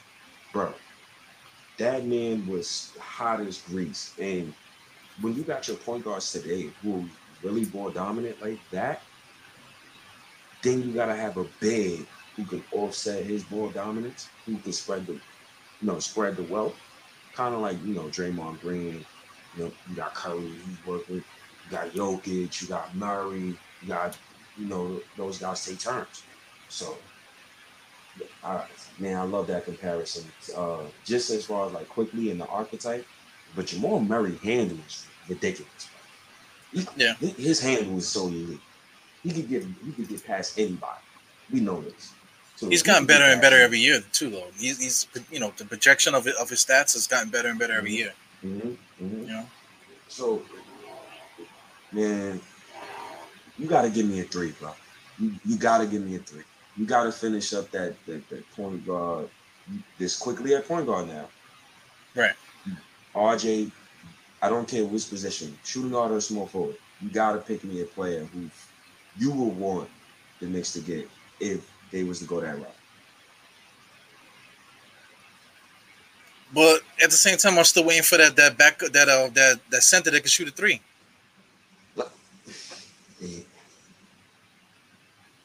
Because in that case, uh, we can get uh, we can get Quickley ball and slide RJ to the three. And you got Julius Randle, and then um uh, Mitchell Robinson at center. That could work. That could work, but you still need somebody who's opposite of Mitch, because it got, it's going to come to a point in the playoffs where you got centers who can't space the floor, and in the fourth quarter you can't play it. Want to bring KP back? Oh you, gonna explain to the people? Oh lord, explain to the people why you just asked me that. I'm, I'm gonna go. Because Oh. somebody said it on Twitter. Oh. Twitter has been has been uh, like not a hot topic, but it's been rotating. I was watching people talk about KP coming back to the Knicks. Oh my god! You know, first of all, he makes way too much money, so that's not happening. And we're not we're not trading Dallas back their draft picks to bring back KP. But um, but speaking of KP, you got uh, Lauri uh, Markkanen. He's a guy that um that the Bulls they I don't think they extended um the the qualifying offer. Lauri Markkanen. We talked about Lauri before. You know what I'm saying? So Lauri Markkanen might be a guy that we can probably squeeze in. You know, um, I, I also mentioned um Kevin Love. People don't like Kevin Love. You know, in that Sexton trade, if he was to bring Kevin Love here, Kevin Love could be the backup center. To Mitch. Nah. It's always it's always nah. It's always nah. But who's the guy though? Kelly Markkanen? If he he averaged nine rebounds in, in, in one season. He played under Jim Boylen. He can space the floor. Is he a center? Is he tough enough for New York? I don't know. But in terms of Mitchell Robinson, I don't need two bigs who can't space the floor. If you're watching the playoffs, you gotta have some bigs who can shoot the three, or they're gonna pack the paint. Julius. Randle. You need more. You need more shooters. More? More big men that can shoot threes? Who's rebounding? You need, you need more shooters. Who's Get with rebounding? the pro. Get with the program, Who's rebounding? bro. You get with the program. That's today's NBA. You got to get with the program, bro. You got to get with the program. You, Here's the program. Phoenix. Phoenix has a center. Look, look at look at Uh, Phoenix's center. An is shooting. No, he's dominating. He's They about to win a championship. jump- Yeah, he's he's shooting mid-range jumpers. He's not spacing the floor from the three, but his touch around the rim, I think he's shooting like seventy-one percent from the field, like seventy, like eighty-three percent in the paint in the restricted area. Like my my lord, the, man. Mitchell Robinson led the league in, in field goal percentages the year before. Remember, but- people but- people were comparing him to Wilt Chamberlain. Can we be realistic, brother? like, I- the man had 20 and 19, bro. Like, Yeah. he, and he could go. I love Mitchell Robinson. But AM offense is just so, it's so elite, bro. Because you, you could post him up. He could dive to the rim. He got the mid range jumper, got the fadeaway jumper. You know, could catch the ball. Chris Paul makes him look good. We're not going to sit here and say Chris Paul is not. It, it is. It, it, it- it's not feeding this guy. So He was also doing it before Chris Paul. he was, but he wasn't doing it at this rate. Yeah, I he- I give you that. Like, you, you, you get what I'm saying? So, Yeah. man, that to that effect, man, Mitchell Robinson, he has to get his offensive repertoire. And, and plus, if I'm him, it's just for me to him. And I'm Mitchell Robinson. And I'm looking at Phoenix. I want my contract this summer. Who's that? I want my money. I Who's want that? my money. Mitchell Robinson. I want my money. You know, the only reason why I'm saying it like that is because he already got hurt. You know, I'm hoping he could develop a, a hook shot. I've been waiting for three years. and just telling the truth, man. I, I watched a lot of Mitchell Robinson. I've been hoping he give me a hook shot for the past three years. It's rare. Um, I don't know when we're gonna see it. Hopefully, I can see it next season. But Thibodeau said something that was very old school. And he said, Mitchell Robinson can shoot, but he has to have a high free throw percentage. And Mitchell Robinson hasn't had a high free throw percentage. So Hmm. that'll probably say that's probably something we can look at as the reason why Mitchell Robinson hasn't been shooting yet. I just don't. You know, he's 275 pounds. He plays Allegedly. yeah, allegedly, but he plays above the rim. You can't keep jumping over the rim for the rest of your life. He has to develop some offensive game in order to save his body. So you don't got to keep trying to dunk everything. You get what I'm saying? Like you, them injuries, bro. Like you, So so then after after saying that, what kind of money? What kind of money is he gonna get?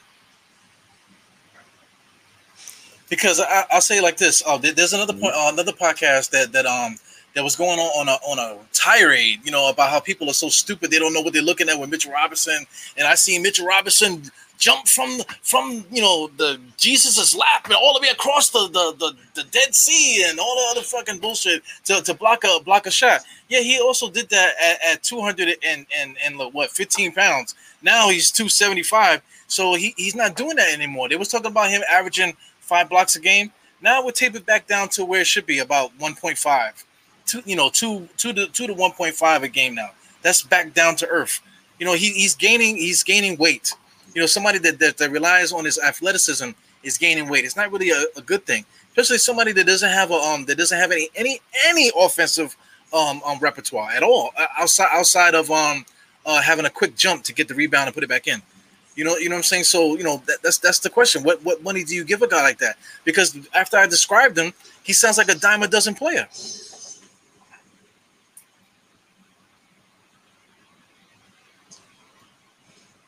It's tough because you don't you don't pay. Listen, I think Rudy Gobert contract is abomination. It's one of the worst contracts I've ever seen. You don't pay two hundred million for a guy who's averaging what he's averaging because it at the end of the day you got to put the ball in the hoop. So if you make it two hundred million, you got to put the ball in the hoop. and not at the rate he's putting the ball. In, you know, I'm talking about like 25 points or better. You getting that type of money, and that comes with responsibility. So, looking at Mitch in his game right now, probably like 10 million. If he asks for if, if he asks for more, then we're gonna have to cause the pause. We we we gonna have to cause the pause. We're gonna have to see some work because I think you said this to me months ago. He was like, "Yo, Tom Thibodeau had a close up of Mitchell Robinson at the USA uh, Select Camp a couple years ago, and people was talking about how uh, Tom Thibodeau had a close up with Mitchell Robinson, and he was immature, you know, silly rumors, silly garbage. But he had a close up of Mitchell Robinson, and Tom Thibodeau then proceeds to say when he becomes a Knick head coach, you know, Mitchell Robinson, he got some maturing to do. You know, early, I'm just talking about early uh, Tom Thibodeau. We praised him so far this season, but you got to think about stuff like that when it comes to Mitchell Robinson. He don't shoot the ball. That's the main thing for me. So I, I'm thinking just 10 million, probably like 10 million, three, four years. I know it's a team out there though that would definitely give him 70 million off reps. Because if you gotta you get it big like that, they'll pay the hop. They will. You, I'm gonna give you an example. Uh guy that went to the Atlanta Hawks, Clint Capela. He's getting paid the big bucks to do what Mitchell Robinson's supposed to do, but a supercharged version of that. And you just seen him have kind of a productive playoffs. He, he, he was scoring, he was doing his thing, getting a lot of rebounds though, affecting the basket, blocking a lot of shots, being effective, switching one through five, and he 70 million. He's getting money. So Mitchell Robinson can make his own market. We can say, all right, man, the hell with y'all. I could, I could just decline this garbage y'all offering me. I could go to free agency 2022, I think it is. And I'm an unrestricted free agent. So, and I know, dog, I know somebody would pay a, a center like that, and you need a center. I know a team will pay him at least 70 million. I know a team, if, if, if he's on the market, I know a team will pay him 70 million. They need a center. God bless him. Because we're talking about a guy that averaged on 20, 27 minutes a game, only averaged eight points, eight rebounds, 1.5 blocks. You know what I'm saying? Mm. So you, you're going to pay him $70 million? God bless you, man. You know? Mm. 70 million. I mean, you see the teams. You see, teams are paid Mitch Robinson that, bro. Teams are paid Mitch Robinson. If he's on the open market, bro, I, I believe a team will give him 70 million. Yo, who, who's better, um, Mitch Robinson or Valanciunas from Memphis? Valanciunas, by far. We don't got to. We don't even got to have that discussion. That's an easy discussion for me. I, am not even. I'm not even trying to be. I'm not even trying to be disrespectful. I'm. Valanciunas is a dog. He's a dog. Matter of fact, in the game, I think no, but that was against Nerlens Noel. That was against Nerlens. Valanciunas is a dog. I like his game. He can space the floor. He can run protect. He plays tough. You know, strong. I think he's like 260. I like Valanciunas. I like you some give, Euro bigs. You can give him the ball and he can he, and he can get a bucket if you need it. Mm. He makes 14 million a year. Next year, million? next year he'll be on the last year of his contract. He'll be making 14 million for next year.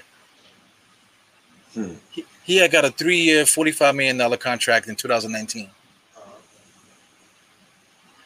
See, you're gonna get paid. Mitch gonna. I'm, dog, telling you, bro. You gotta resign him this summer, bro. Gotta resign him this summer. And and then it's like the guys that you don't resign at the moment that you supposed to resign them. Like this is how the NBA slipped. Me break it down to you real quick, right? They put these stupid new rules where you can offer rookies you, you can offer a rookie a max deal after the third year, right? So in hindsight, if that said player don't get that said contract after his third year, he's probably already got one foot out the door. Is that possible? Is that possible to think of it that way? Because if you if you don't give me my contract when we're supposed to get those contracts, I'm, it's kind of obvious you don't really kind of believe in me.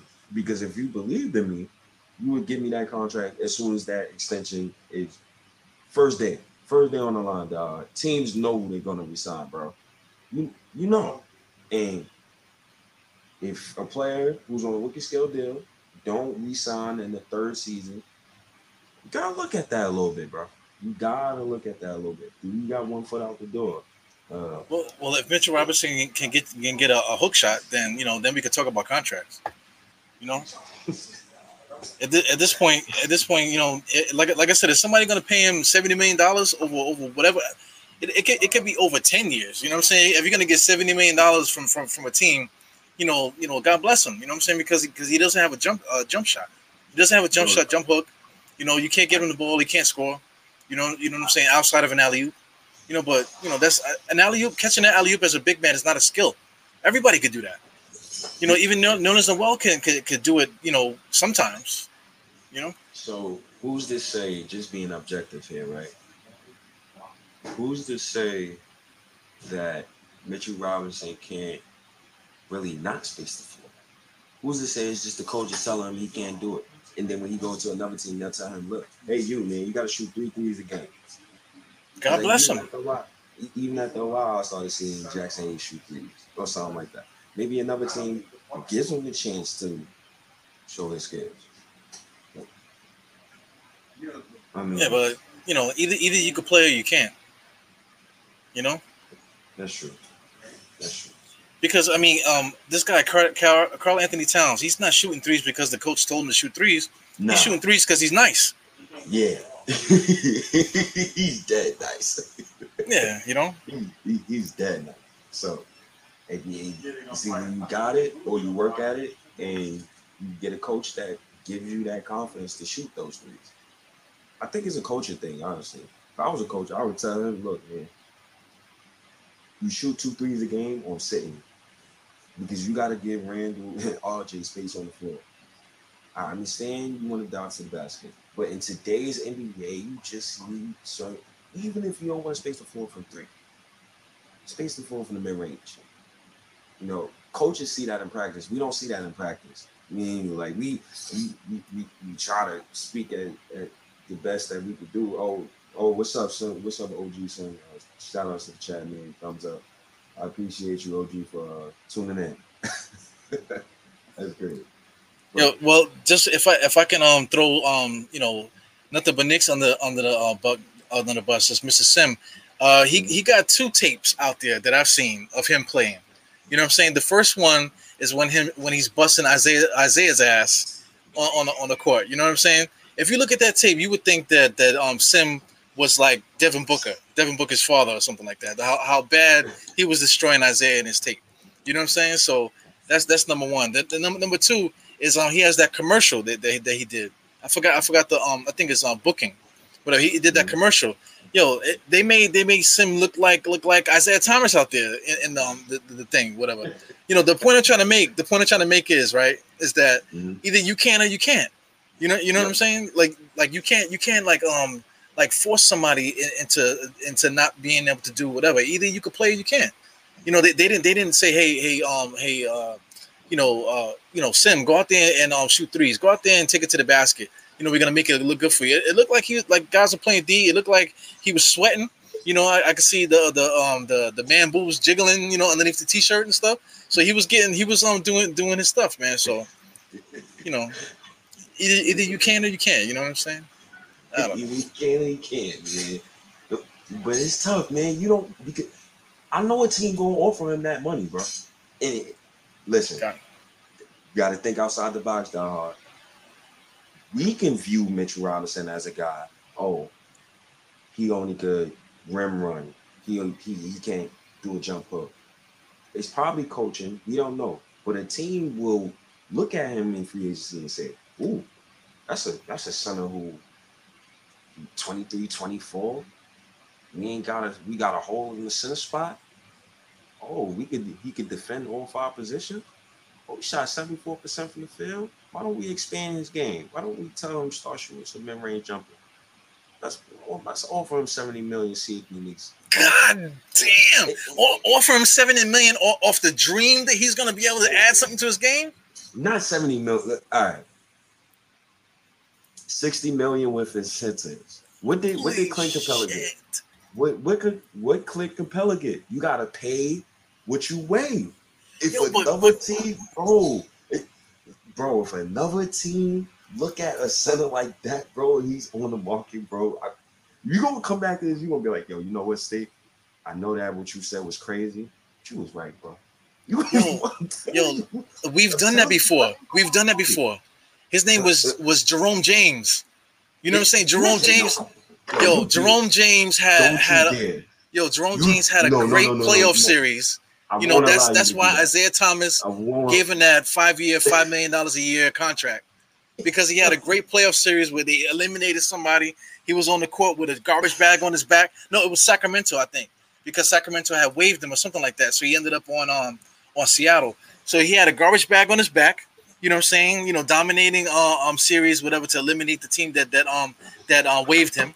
You know what I'm saying? And then um Isiah Thomas uh, signed him to a contract, hoping with the hopes that he would become a good player. How did that turn out? Bro, how dare you compare Mitchell Robinson to Jerome James? You Do I need to pull up Jerome James stats? Don't make me pull my ears off my face. Do I need to pull up Jerome James stats though? If I pull up Jerome James stats, I bet you're gonna see a lot of eight and eights. Oh my, oh my, oh my. Oh. Not I bet you, James, yo. I bet you if I pull up Jerome James stats, you're gonna see a lot of eight and eights, bro. Nah, not Jerome James, bro. Not the Mitch, bro. I feel like you you being very disrespectful. That yo, that was one of the most disrespectful things I've ever heard you say. Bro. Literally, like I, I Yo, have a blessed bro. yeah. Nah, Yo, man, not right now, brother. But have a good night, OG. Yeah, I don't know what you did, but now all of a sudden your mic is is is tremendous right now. Your mic is is better than it's been all night. Oh, oh. You did something. You touched something, and all of a sudden the mic popped on.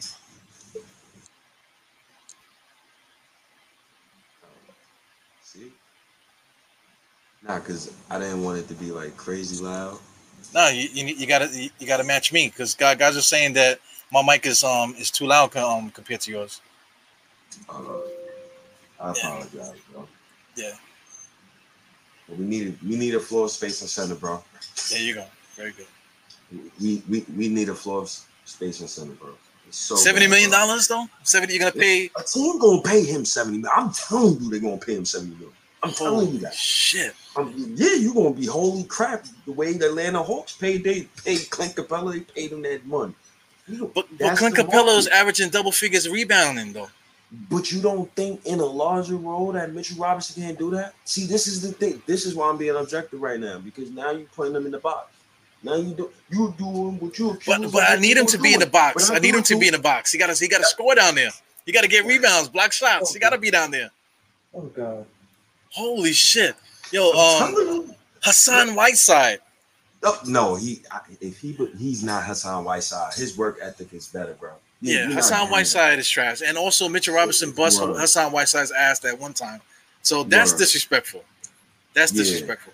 that. But at the same time, if you, if you sign Hassan Whiteside, he's gonna get you Mitchell Robinson numbers. Yo, if you want to sign somebody seventy million, check out what what um P Love is saying here. Mhm. I'd rather have Jarrett Allen than Mitch, and then trade Mitch and move up in the draft and get your swing. It, Ta-da! Your idea, your idea sounds cool. Here's the issue, though, right? With your idea, and you know what the fans are saying. If the Knicks was to ever let Mitch walk, For Jarrett Allen though, for Jarrett Allen, Who? Jarrett No. Allen.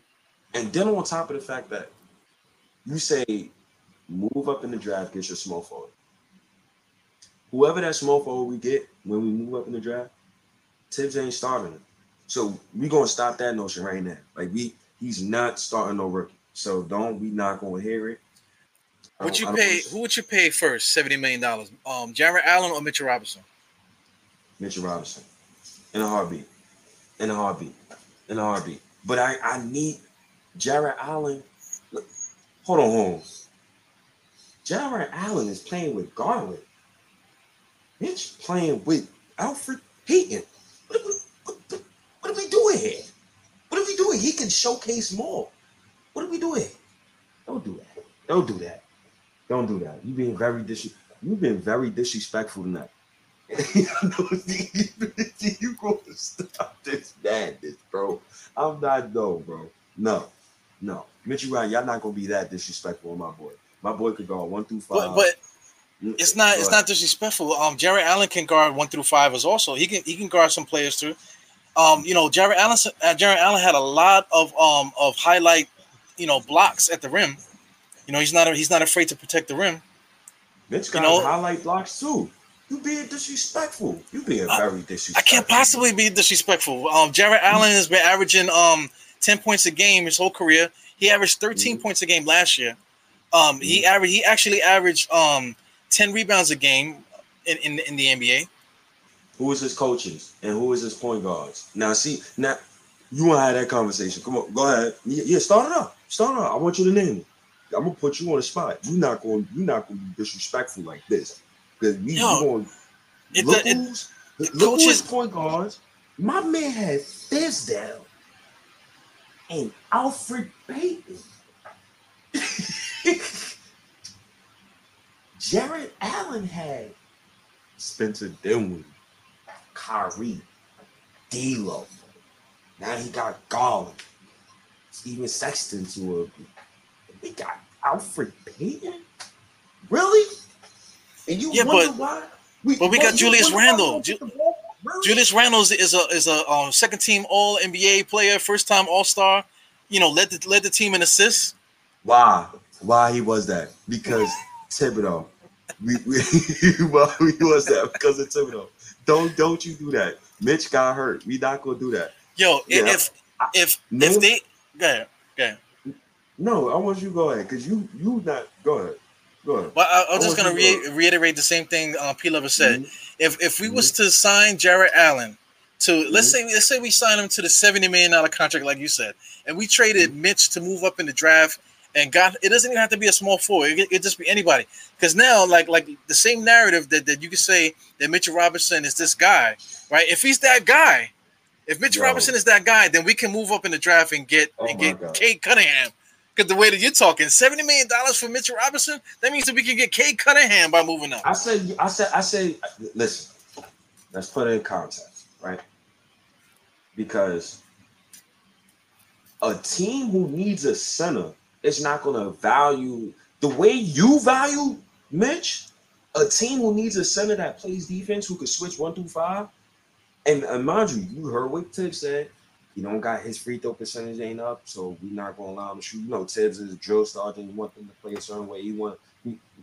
If another coach get a hand, his hands on Mitchell Robinson, and he starts just mag- magically shooting jump shots, and they let him do a little bit, a little bit more offense, I'm be pissed off with the Knicks, bro. I'm be real pissed off with the Knicks. If they if he signed a seventy million dollar contract, I, I wouldn't be pissed. Yeah, he's gonna be helping the team win. I tell you that. You don't trade that. You you don't trade that. You keep that. You, I ain't trading. No. You, I'll Trade pay, what, I'll though? pay. I, trade Mitch. Who I'm trading Mitch for? You you been putting me on the spot. You gonna stop this?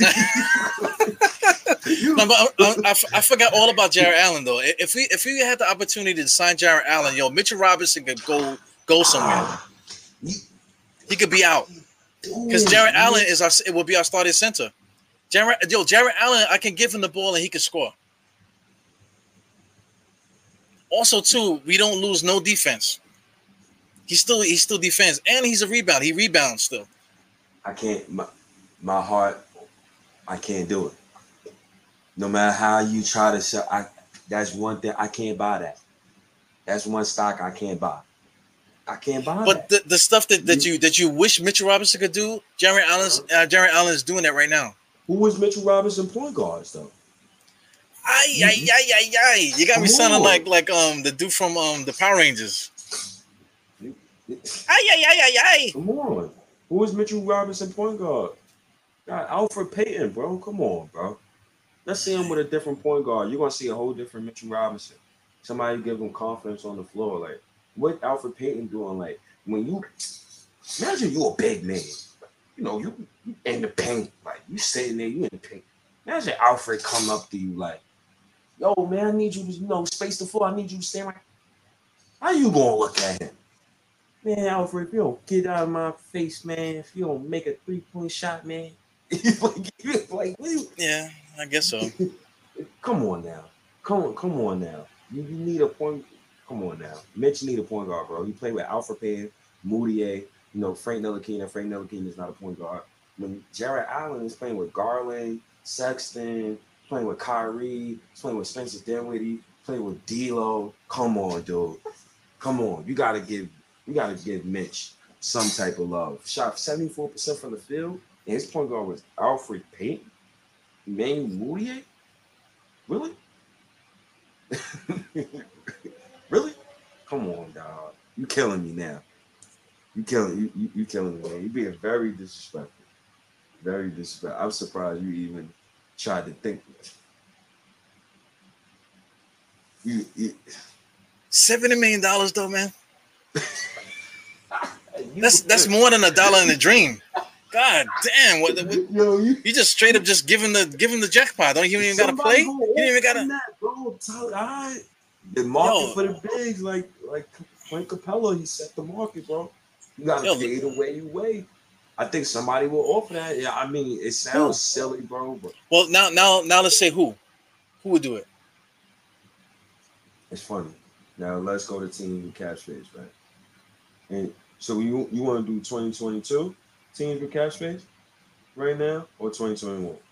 Do do um um anyway either one don't matter. So I know a team like.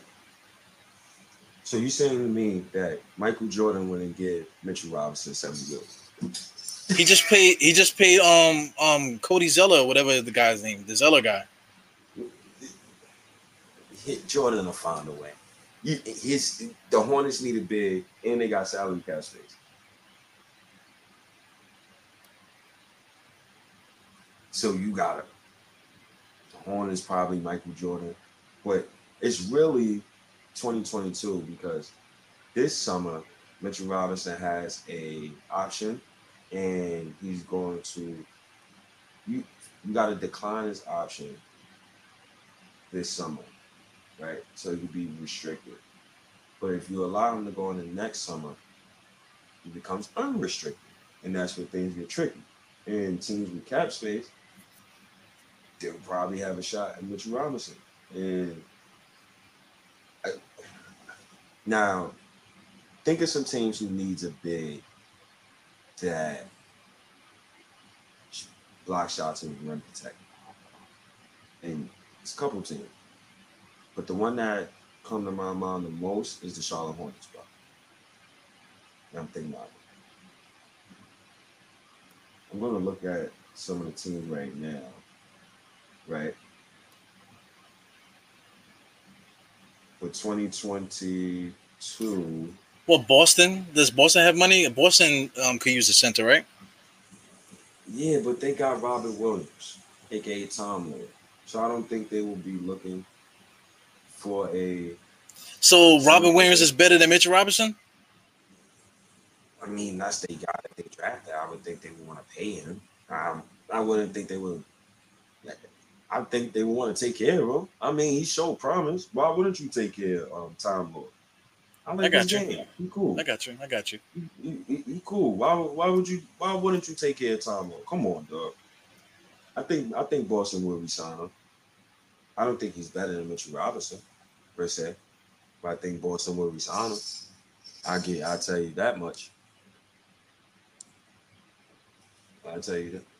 Well, what's what's some other teams? Orlando, no. Chicago, no. Well, Chicago just just got a center though. yes, but Vucevic got to play the four. He got to play the four.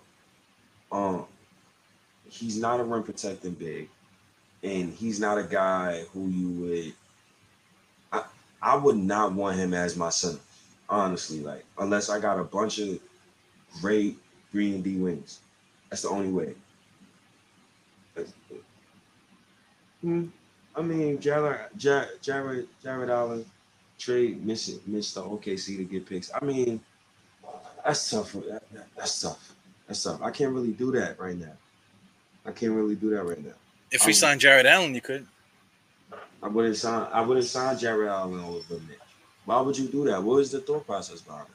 Why Cleveland not re-signing Jarrett Allen? The only way they wouldn't re-sign Jarrett Allen, I think, is if they draft Evan Mobley. But if see, it's the dom it's domino effect, right? Because if Houston drafts Evan Mobley, then Cleveland will definitely pay Jarrett Allen. Right. now they need you, you get what I'm saying? Because now they, they they got Mobley, they drafted Jalen Green. And then now they would have to trade Collin Sexton. But if Houston does the okey doke and they pick Jalen Green, I think uh Cleveland would take Mobley and I think they would let Jarrett Allen walk. I, I for me, I think I would play Mobley at the five. I, he, I, I, that's just me. I like Evan Mobley. I think I would play him at the five. You probably play him at some four, but I think I would definitely play him at the five. Uh, I don't. I, well, uh, the Mavericks maybe. Do the Mavericks need a center? Yes, I think we're not trading with them no more. No, we not. We done with them. We done with them. And I already told you about Porzingis. So yeah, I don't want to do no business with Dallas. Um, I don't see nobody else though. the Lakers. No, because Rich Paul, he fired Rich Paul, so I couldn't see that either. Um, the Clippers. I don't know about the Clippers. The Clippers got a center that I like more than um than Mitch over there. I kind of like what's his name Zubac. I kind of like like um I kind of like Zubac. I don't like him more than Mitch. To be honest with you. Yeah. I don't like him more than Mitch. But how much like better him. is is Mitch than to Zubac then? Wow. Um, he's not dangerous. He, he- like, wow.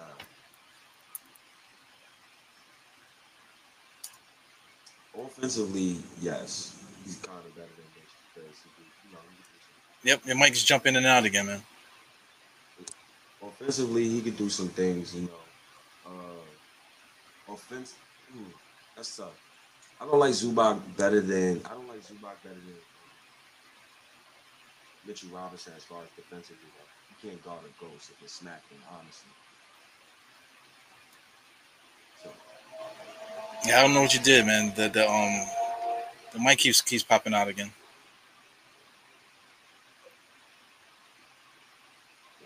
my fault. I, I, Zubac is tough, bro. That's a tough Yeah. comparison for me. But I take Mitchell Robinson over him defensively. See, the thing about Mitchell Robinson, you don't know what his offense could be. And will Tom Thibodeau will he ever allow him to shoot the ball? It's a tough question to ask. Yeah, but you, you think Tom Thibodeau's not allowing him to shoot the ball, or can he not just he just can't shoot the ball? It's coaching. Um, sometimes it's a coaching or it's a, a want to, a confidence thing. Because hey, if I could really shoot it, I mean, I would break over the play and try to shoot a three. Yeah. If I'm really confident in my game. Yo, we, we we've seen Mitchell Robinson shoot the three, you know, with his cousins when he was playing pickup, putting the ball between his legs and all, all that stuff. His his jump shot, his jump shot is bugged out. It, it looks he kind of like shoots, almost hits himself in the face with his with his elbow, and he kind of shoots backwards. And he it's it's not something that uh, when I see him shoot, I'm gonna be like, yo, he needs to shoot more. You know, Mhm. It look it looks crazy. His jump shot looks crazy. Hmm. You know, so I mean, guys can get better because like the, the, um we, we mentioned this to, on um on Twitter. We was talking about um what's the dude uh the the Lopez brother that that's on um whatever uh for the first eight seasons of his career he didn't shoot any threes. But the last five seasons, he's been shooting threes like crazy. You know what I'm saying? So so it's possible for guys to for, um to, to get that skill, but at the same time, um, Lopez averaged 20 points a game um before he started shooting threes. So he knows how to score. The he knows he can shoot. You know, it's just the, Very just a skilled. three. Yeah. So he already got the skill set in, in order to say, hey, you know what? Let, let's see if you can shoot a three. Richard Robinson hasn't even shown the skill set to do anything. You know, for, for me to be like, you know what? Let, let me let me let you shoot a three. That's funny. That's funny. That's tough. Mitch Robinson is, is that contract, man. It, that contract is tough to sell, man. But I'm telling you, man, it's gonna be a team. It, it always happens when a player get offered a contract when they in unrestricted free agency, and you're like, whoa, what the hell is that? You kidding me? You- Like, man. Shout out to Bad Mojo, man. He just um, shouted out. You know, Chris Dudley is like rolling around. Well, he's Chris Dudley's alive, so I can't I can't say that. You know, but Chris Dudley was like probably like one of the worst shooting big men, and he was white, which was bugged out. You know, you, you would think Chris Dudley, a white guy, could shoot the ball. That motherfucker was like the worst jump shooting big man I've ever seen, man. That guy was crazy. You know, Yeah. but but this Josh video Smith of him. was bad too. Who? Hey, Josh Smith, and he had the he he had the the confidence of, of, of anybody in the NBA to shoot Yeah. the ball. But you know, Josh Smith, I I, I wouldn't mind him shooting the three. Mm, I mind it because he he wasn't supposed to. No, not at the rate he was shooting threes at. Impossible for you to want that guy to continue to shoot threes and not roll to the rim, not going to the basket. Talented player though, but nah, bro, nah. Eh, But at least he had the aggression. He had the aggression to take the three. That's why I, I'll give that to him. I Yeah. definitely give that to him. Like he had the confidence. Maybe it's a confidence thing with Mitch, where you like can't really shoot. You know, I I can't. Like he in the game and he like, nah, I'm gonna just dump it over. Like it, it- it's probably embedded in his brain. Like he don't have the confidence yet. I don't, I don't, I don't know. It could be different. It- it's different things, bro. Confidence can be one of them though. Because if I'm a confident basketball player, I'm breaking the play and I'm shooting a three. If I'm that confident, that's just me. I don't know about that, man. What, what, what do you? He, he- they said they um like um Boost Mobile said all Mitch do, you know. He, I guess he's talking about rim running. Like you don't need a point guard for a rim runner. Anybody could throw a alley oop to a rim runner. You don't you don't necessarily need a special point guard to do that. That's true. That's true. I mean, hey, uh, I'm sad, But- but, I, I I'd be sad if Mitch go. See, that's the thing. It's the emotional attachment. Yo, I, I got I drive a Honda Element. You know what I'm saying? I, I could have upgraded my, my car many times. You know what I'm saying? I got a freaking Honda Element because I love that car. You know what I'm saying? It goes zero to sixty in like in like a minute. It can go zero to sixty in a minute. You know what I'm saying? If that, that that's if I'm pressing on the gas. You know what I'm saying? I, I also have another car. You know, I, I got a um uh what a, a Honda Accord. I got a Honda Accord for the family, but my Element is my Element. I had the opportunity to get the Bronco in the summer, but I changed my mind. I said, listen, I love my baby. You know, I I rather put you know like a thousand dollars worth of work into the car rather than than um than get the, the get the Bronco. You get what I'm saying? That's the same thing like Mitchell Robinson. Mitchell Robinson is like my Honda Element. Like I know I know my Honda Element is not the best car, but you know I, I think it's gonna be good. You know, and if I could if I could just fix this part of the engine the right way, then then maybe I, I could put a lift kit on there and maybe put turbo on there and that I can make it look like like it's fast. You know, but but but before I put the turbo on it and before I put all that in there, I gotta fix what the hell is wrong with the engine. You know, you know what I'm saying. So that thing with the engine might never might never get fixed. You get what I'm saying?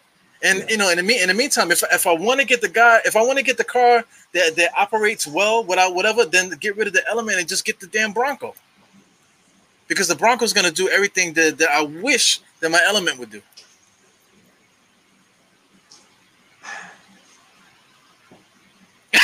Oh no, man. You you you you right now, man. Oh man. I we gonna talk more. We gonna talk more. I guess, I guess we I guess I guess we can end it there. Um, Oh man, I, I- you know, I know, I know we got to end this. Is we we um we kind of getting towards the end of the thing, But I mean, I I hate um de- um deflating you, man. You got you gotta you gotta you gotta come at me some kind of way. Yeah, I, the, the mention because you're not wrong. You know what I'm saying? But in a sense, like you gotta look at it from the other side of the uh, uh, of the boot. Like you gotta pay your own. Like you gotta treat your, your you gotta treat your people well. Like the NBA is gonna be seeing how we treat some of these kids. Like and, and, and you never know what can happen, bro. I don't. I just don't want to be one of those scenes where players is talking bad about us or the Knicks treated a player in a certain way. And I think he, I think management really wanted to see him start last season, but they was robbed of that because he got hurt. So I think Right. he can, I, I think he need another season. You know, Yo, Mitchell Robinson has value though. You know, you know what I'm saying. So it, it would be a waste to, to to um to have to sign one guy to trade another guy. So Mitchell, you know, I'm with the I'm with the idea. You know, Mitchell Robinson is our guy. You know, same same thing with um with with um with Immanuel Quickley and Luca. I feel like those guys are already filling spots already. So we, we really need to fill in the spots that we don't have. You know, because we got Mitchell Robinson, we shouldn't be looking for a center. You know, may, maybe a backup center, somebody that could shoot to to add the you know the, the depth to the team. You know what I'm saying? But we, we shouldn't just be, hey, we got to get a center because Mitchell Robinson is pretty good. You know, if we had Mitchell Robinson, maybe we, we would have did better in the playoffs. So Mitchell Robinson is definitely needed. You know, you know what I'm saying? But um, like, like I said, there's there's there's holes on the, on the team that need to be need to be filled. You know, before we start um, you know, really going crazy with, you know, that type of thing. that's true. That's true. I just, I don't. This Mitchell Robinson convo, man, it, it, it's tough, man. It's tough. I wish I seen. I wish you didn't get hurt, honestly, and I think we have a, a better sample size. But and it's, it's gonna be a fun. It's gonna be a funny summer. I say Yeah, that. I, Yeah, But the, the thing the thing with Mitchell Robinson too is that we already know what he can do. It's not going to be a surprise. You know, if he adds anything to what he's already been doing, then that's cake. But if he comes in and does what he's been doing, we got a solid NBA center. You know what I'm saying? So I'm, I'm, not I'm not thinking that, that that he could shoot the three, all this all, all this other stuff.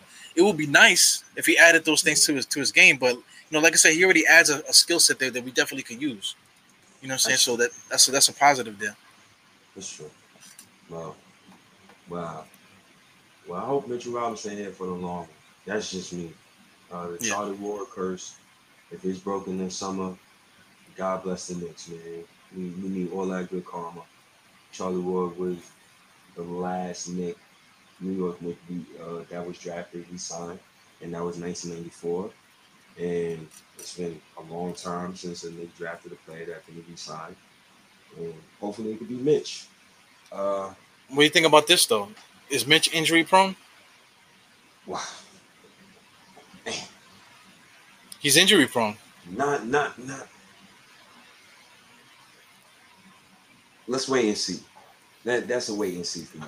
That's the best I got for you. I'm not going because you, you give it four seasons, and you're like, all right, all right. Now we know. Now we know if he if he gets hurt next season, then I might have to put that label. on. But for right now, I just say it was a freak accident. Uh, first season with this uh, coaching staff and developmental team. No, he got to get used to them. So I, I, I think I, I, I don't mind that too much. Just for me personally, I don't mind that. Too Is Frank Ntilikina um, Ntilikina, um injury prone? Yeah. Yes. I get it. Every year, he got hurt last season. Got hurt the season before. And he got hurt the season before that. After four years, I gotta give you the I gotta give you the label. He's kind of injury prone, but let's see. Like this, this is also an excuse for everyone. This is the first season up under a great developmental staff. Because before we didn't have anything, so at least Yeah. we got these guys. All right, this this is my last question for you. What, what, what do you think is underneath um uh, uh Kevin Knox durag? I go out on a limb and say braids because he is part of the culture. Because Randy wore braids, I think it's part of. I think it's the culture. I think he got braids. Hopefully, he needs. He, he, We'll see, man. Fire lit, lit up under him, bro. He Yeah. fire lit under him. But um, it was good talking to you, bro. I mean, man, that Mitchell Robinson. We're gonna have this conversation again. I'm gonna give it. You got the Kimbo. You got the Kimbo braids. Give me my bread. the Kimbo look. Hmm. I give it two weeks. I give it two weeks. We'll see. We'll see. I give it two weeks. Yeah. Wow. Yeah. Damn. All right, State, man. I, I don't I don't want to ruin your night and shit, man.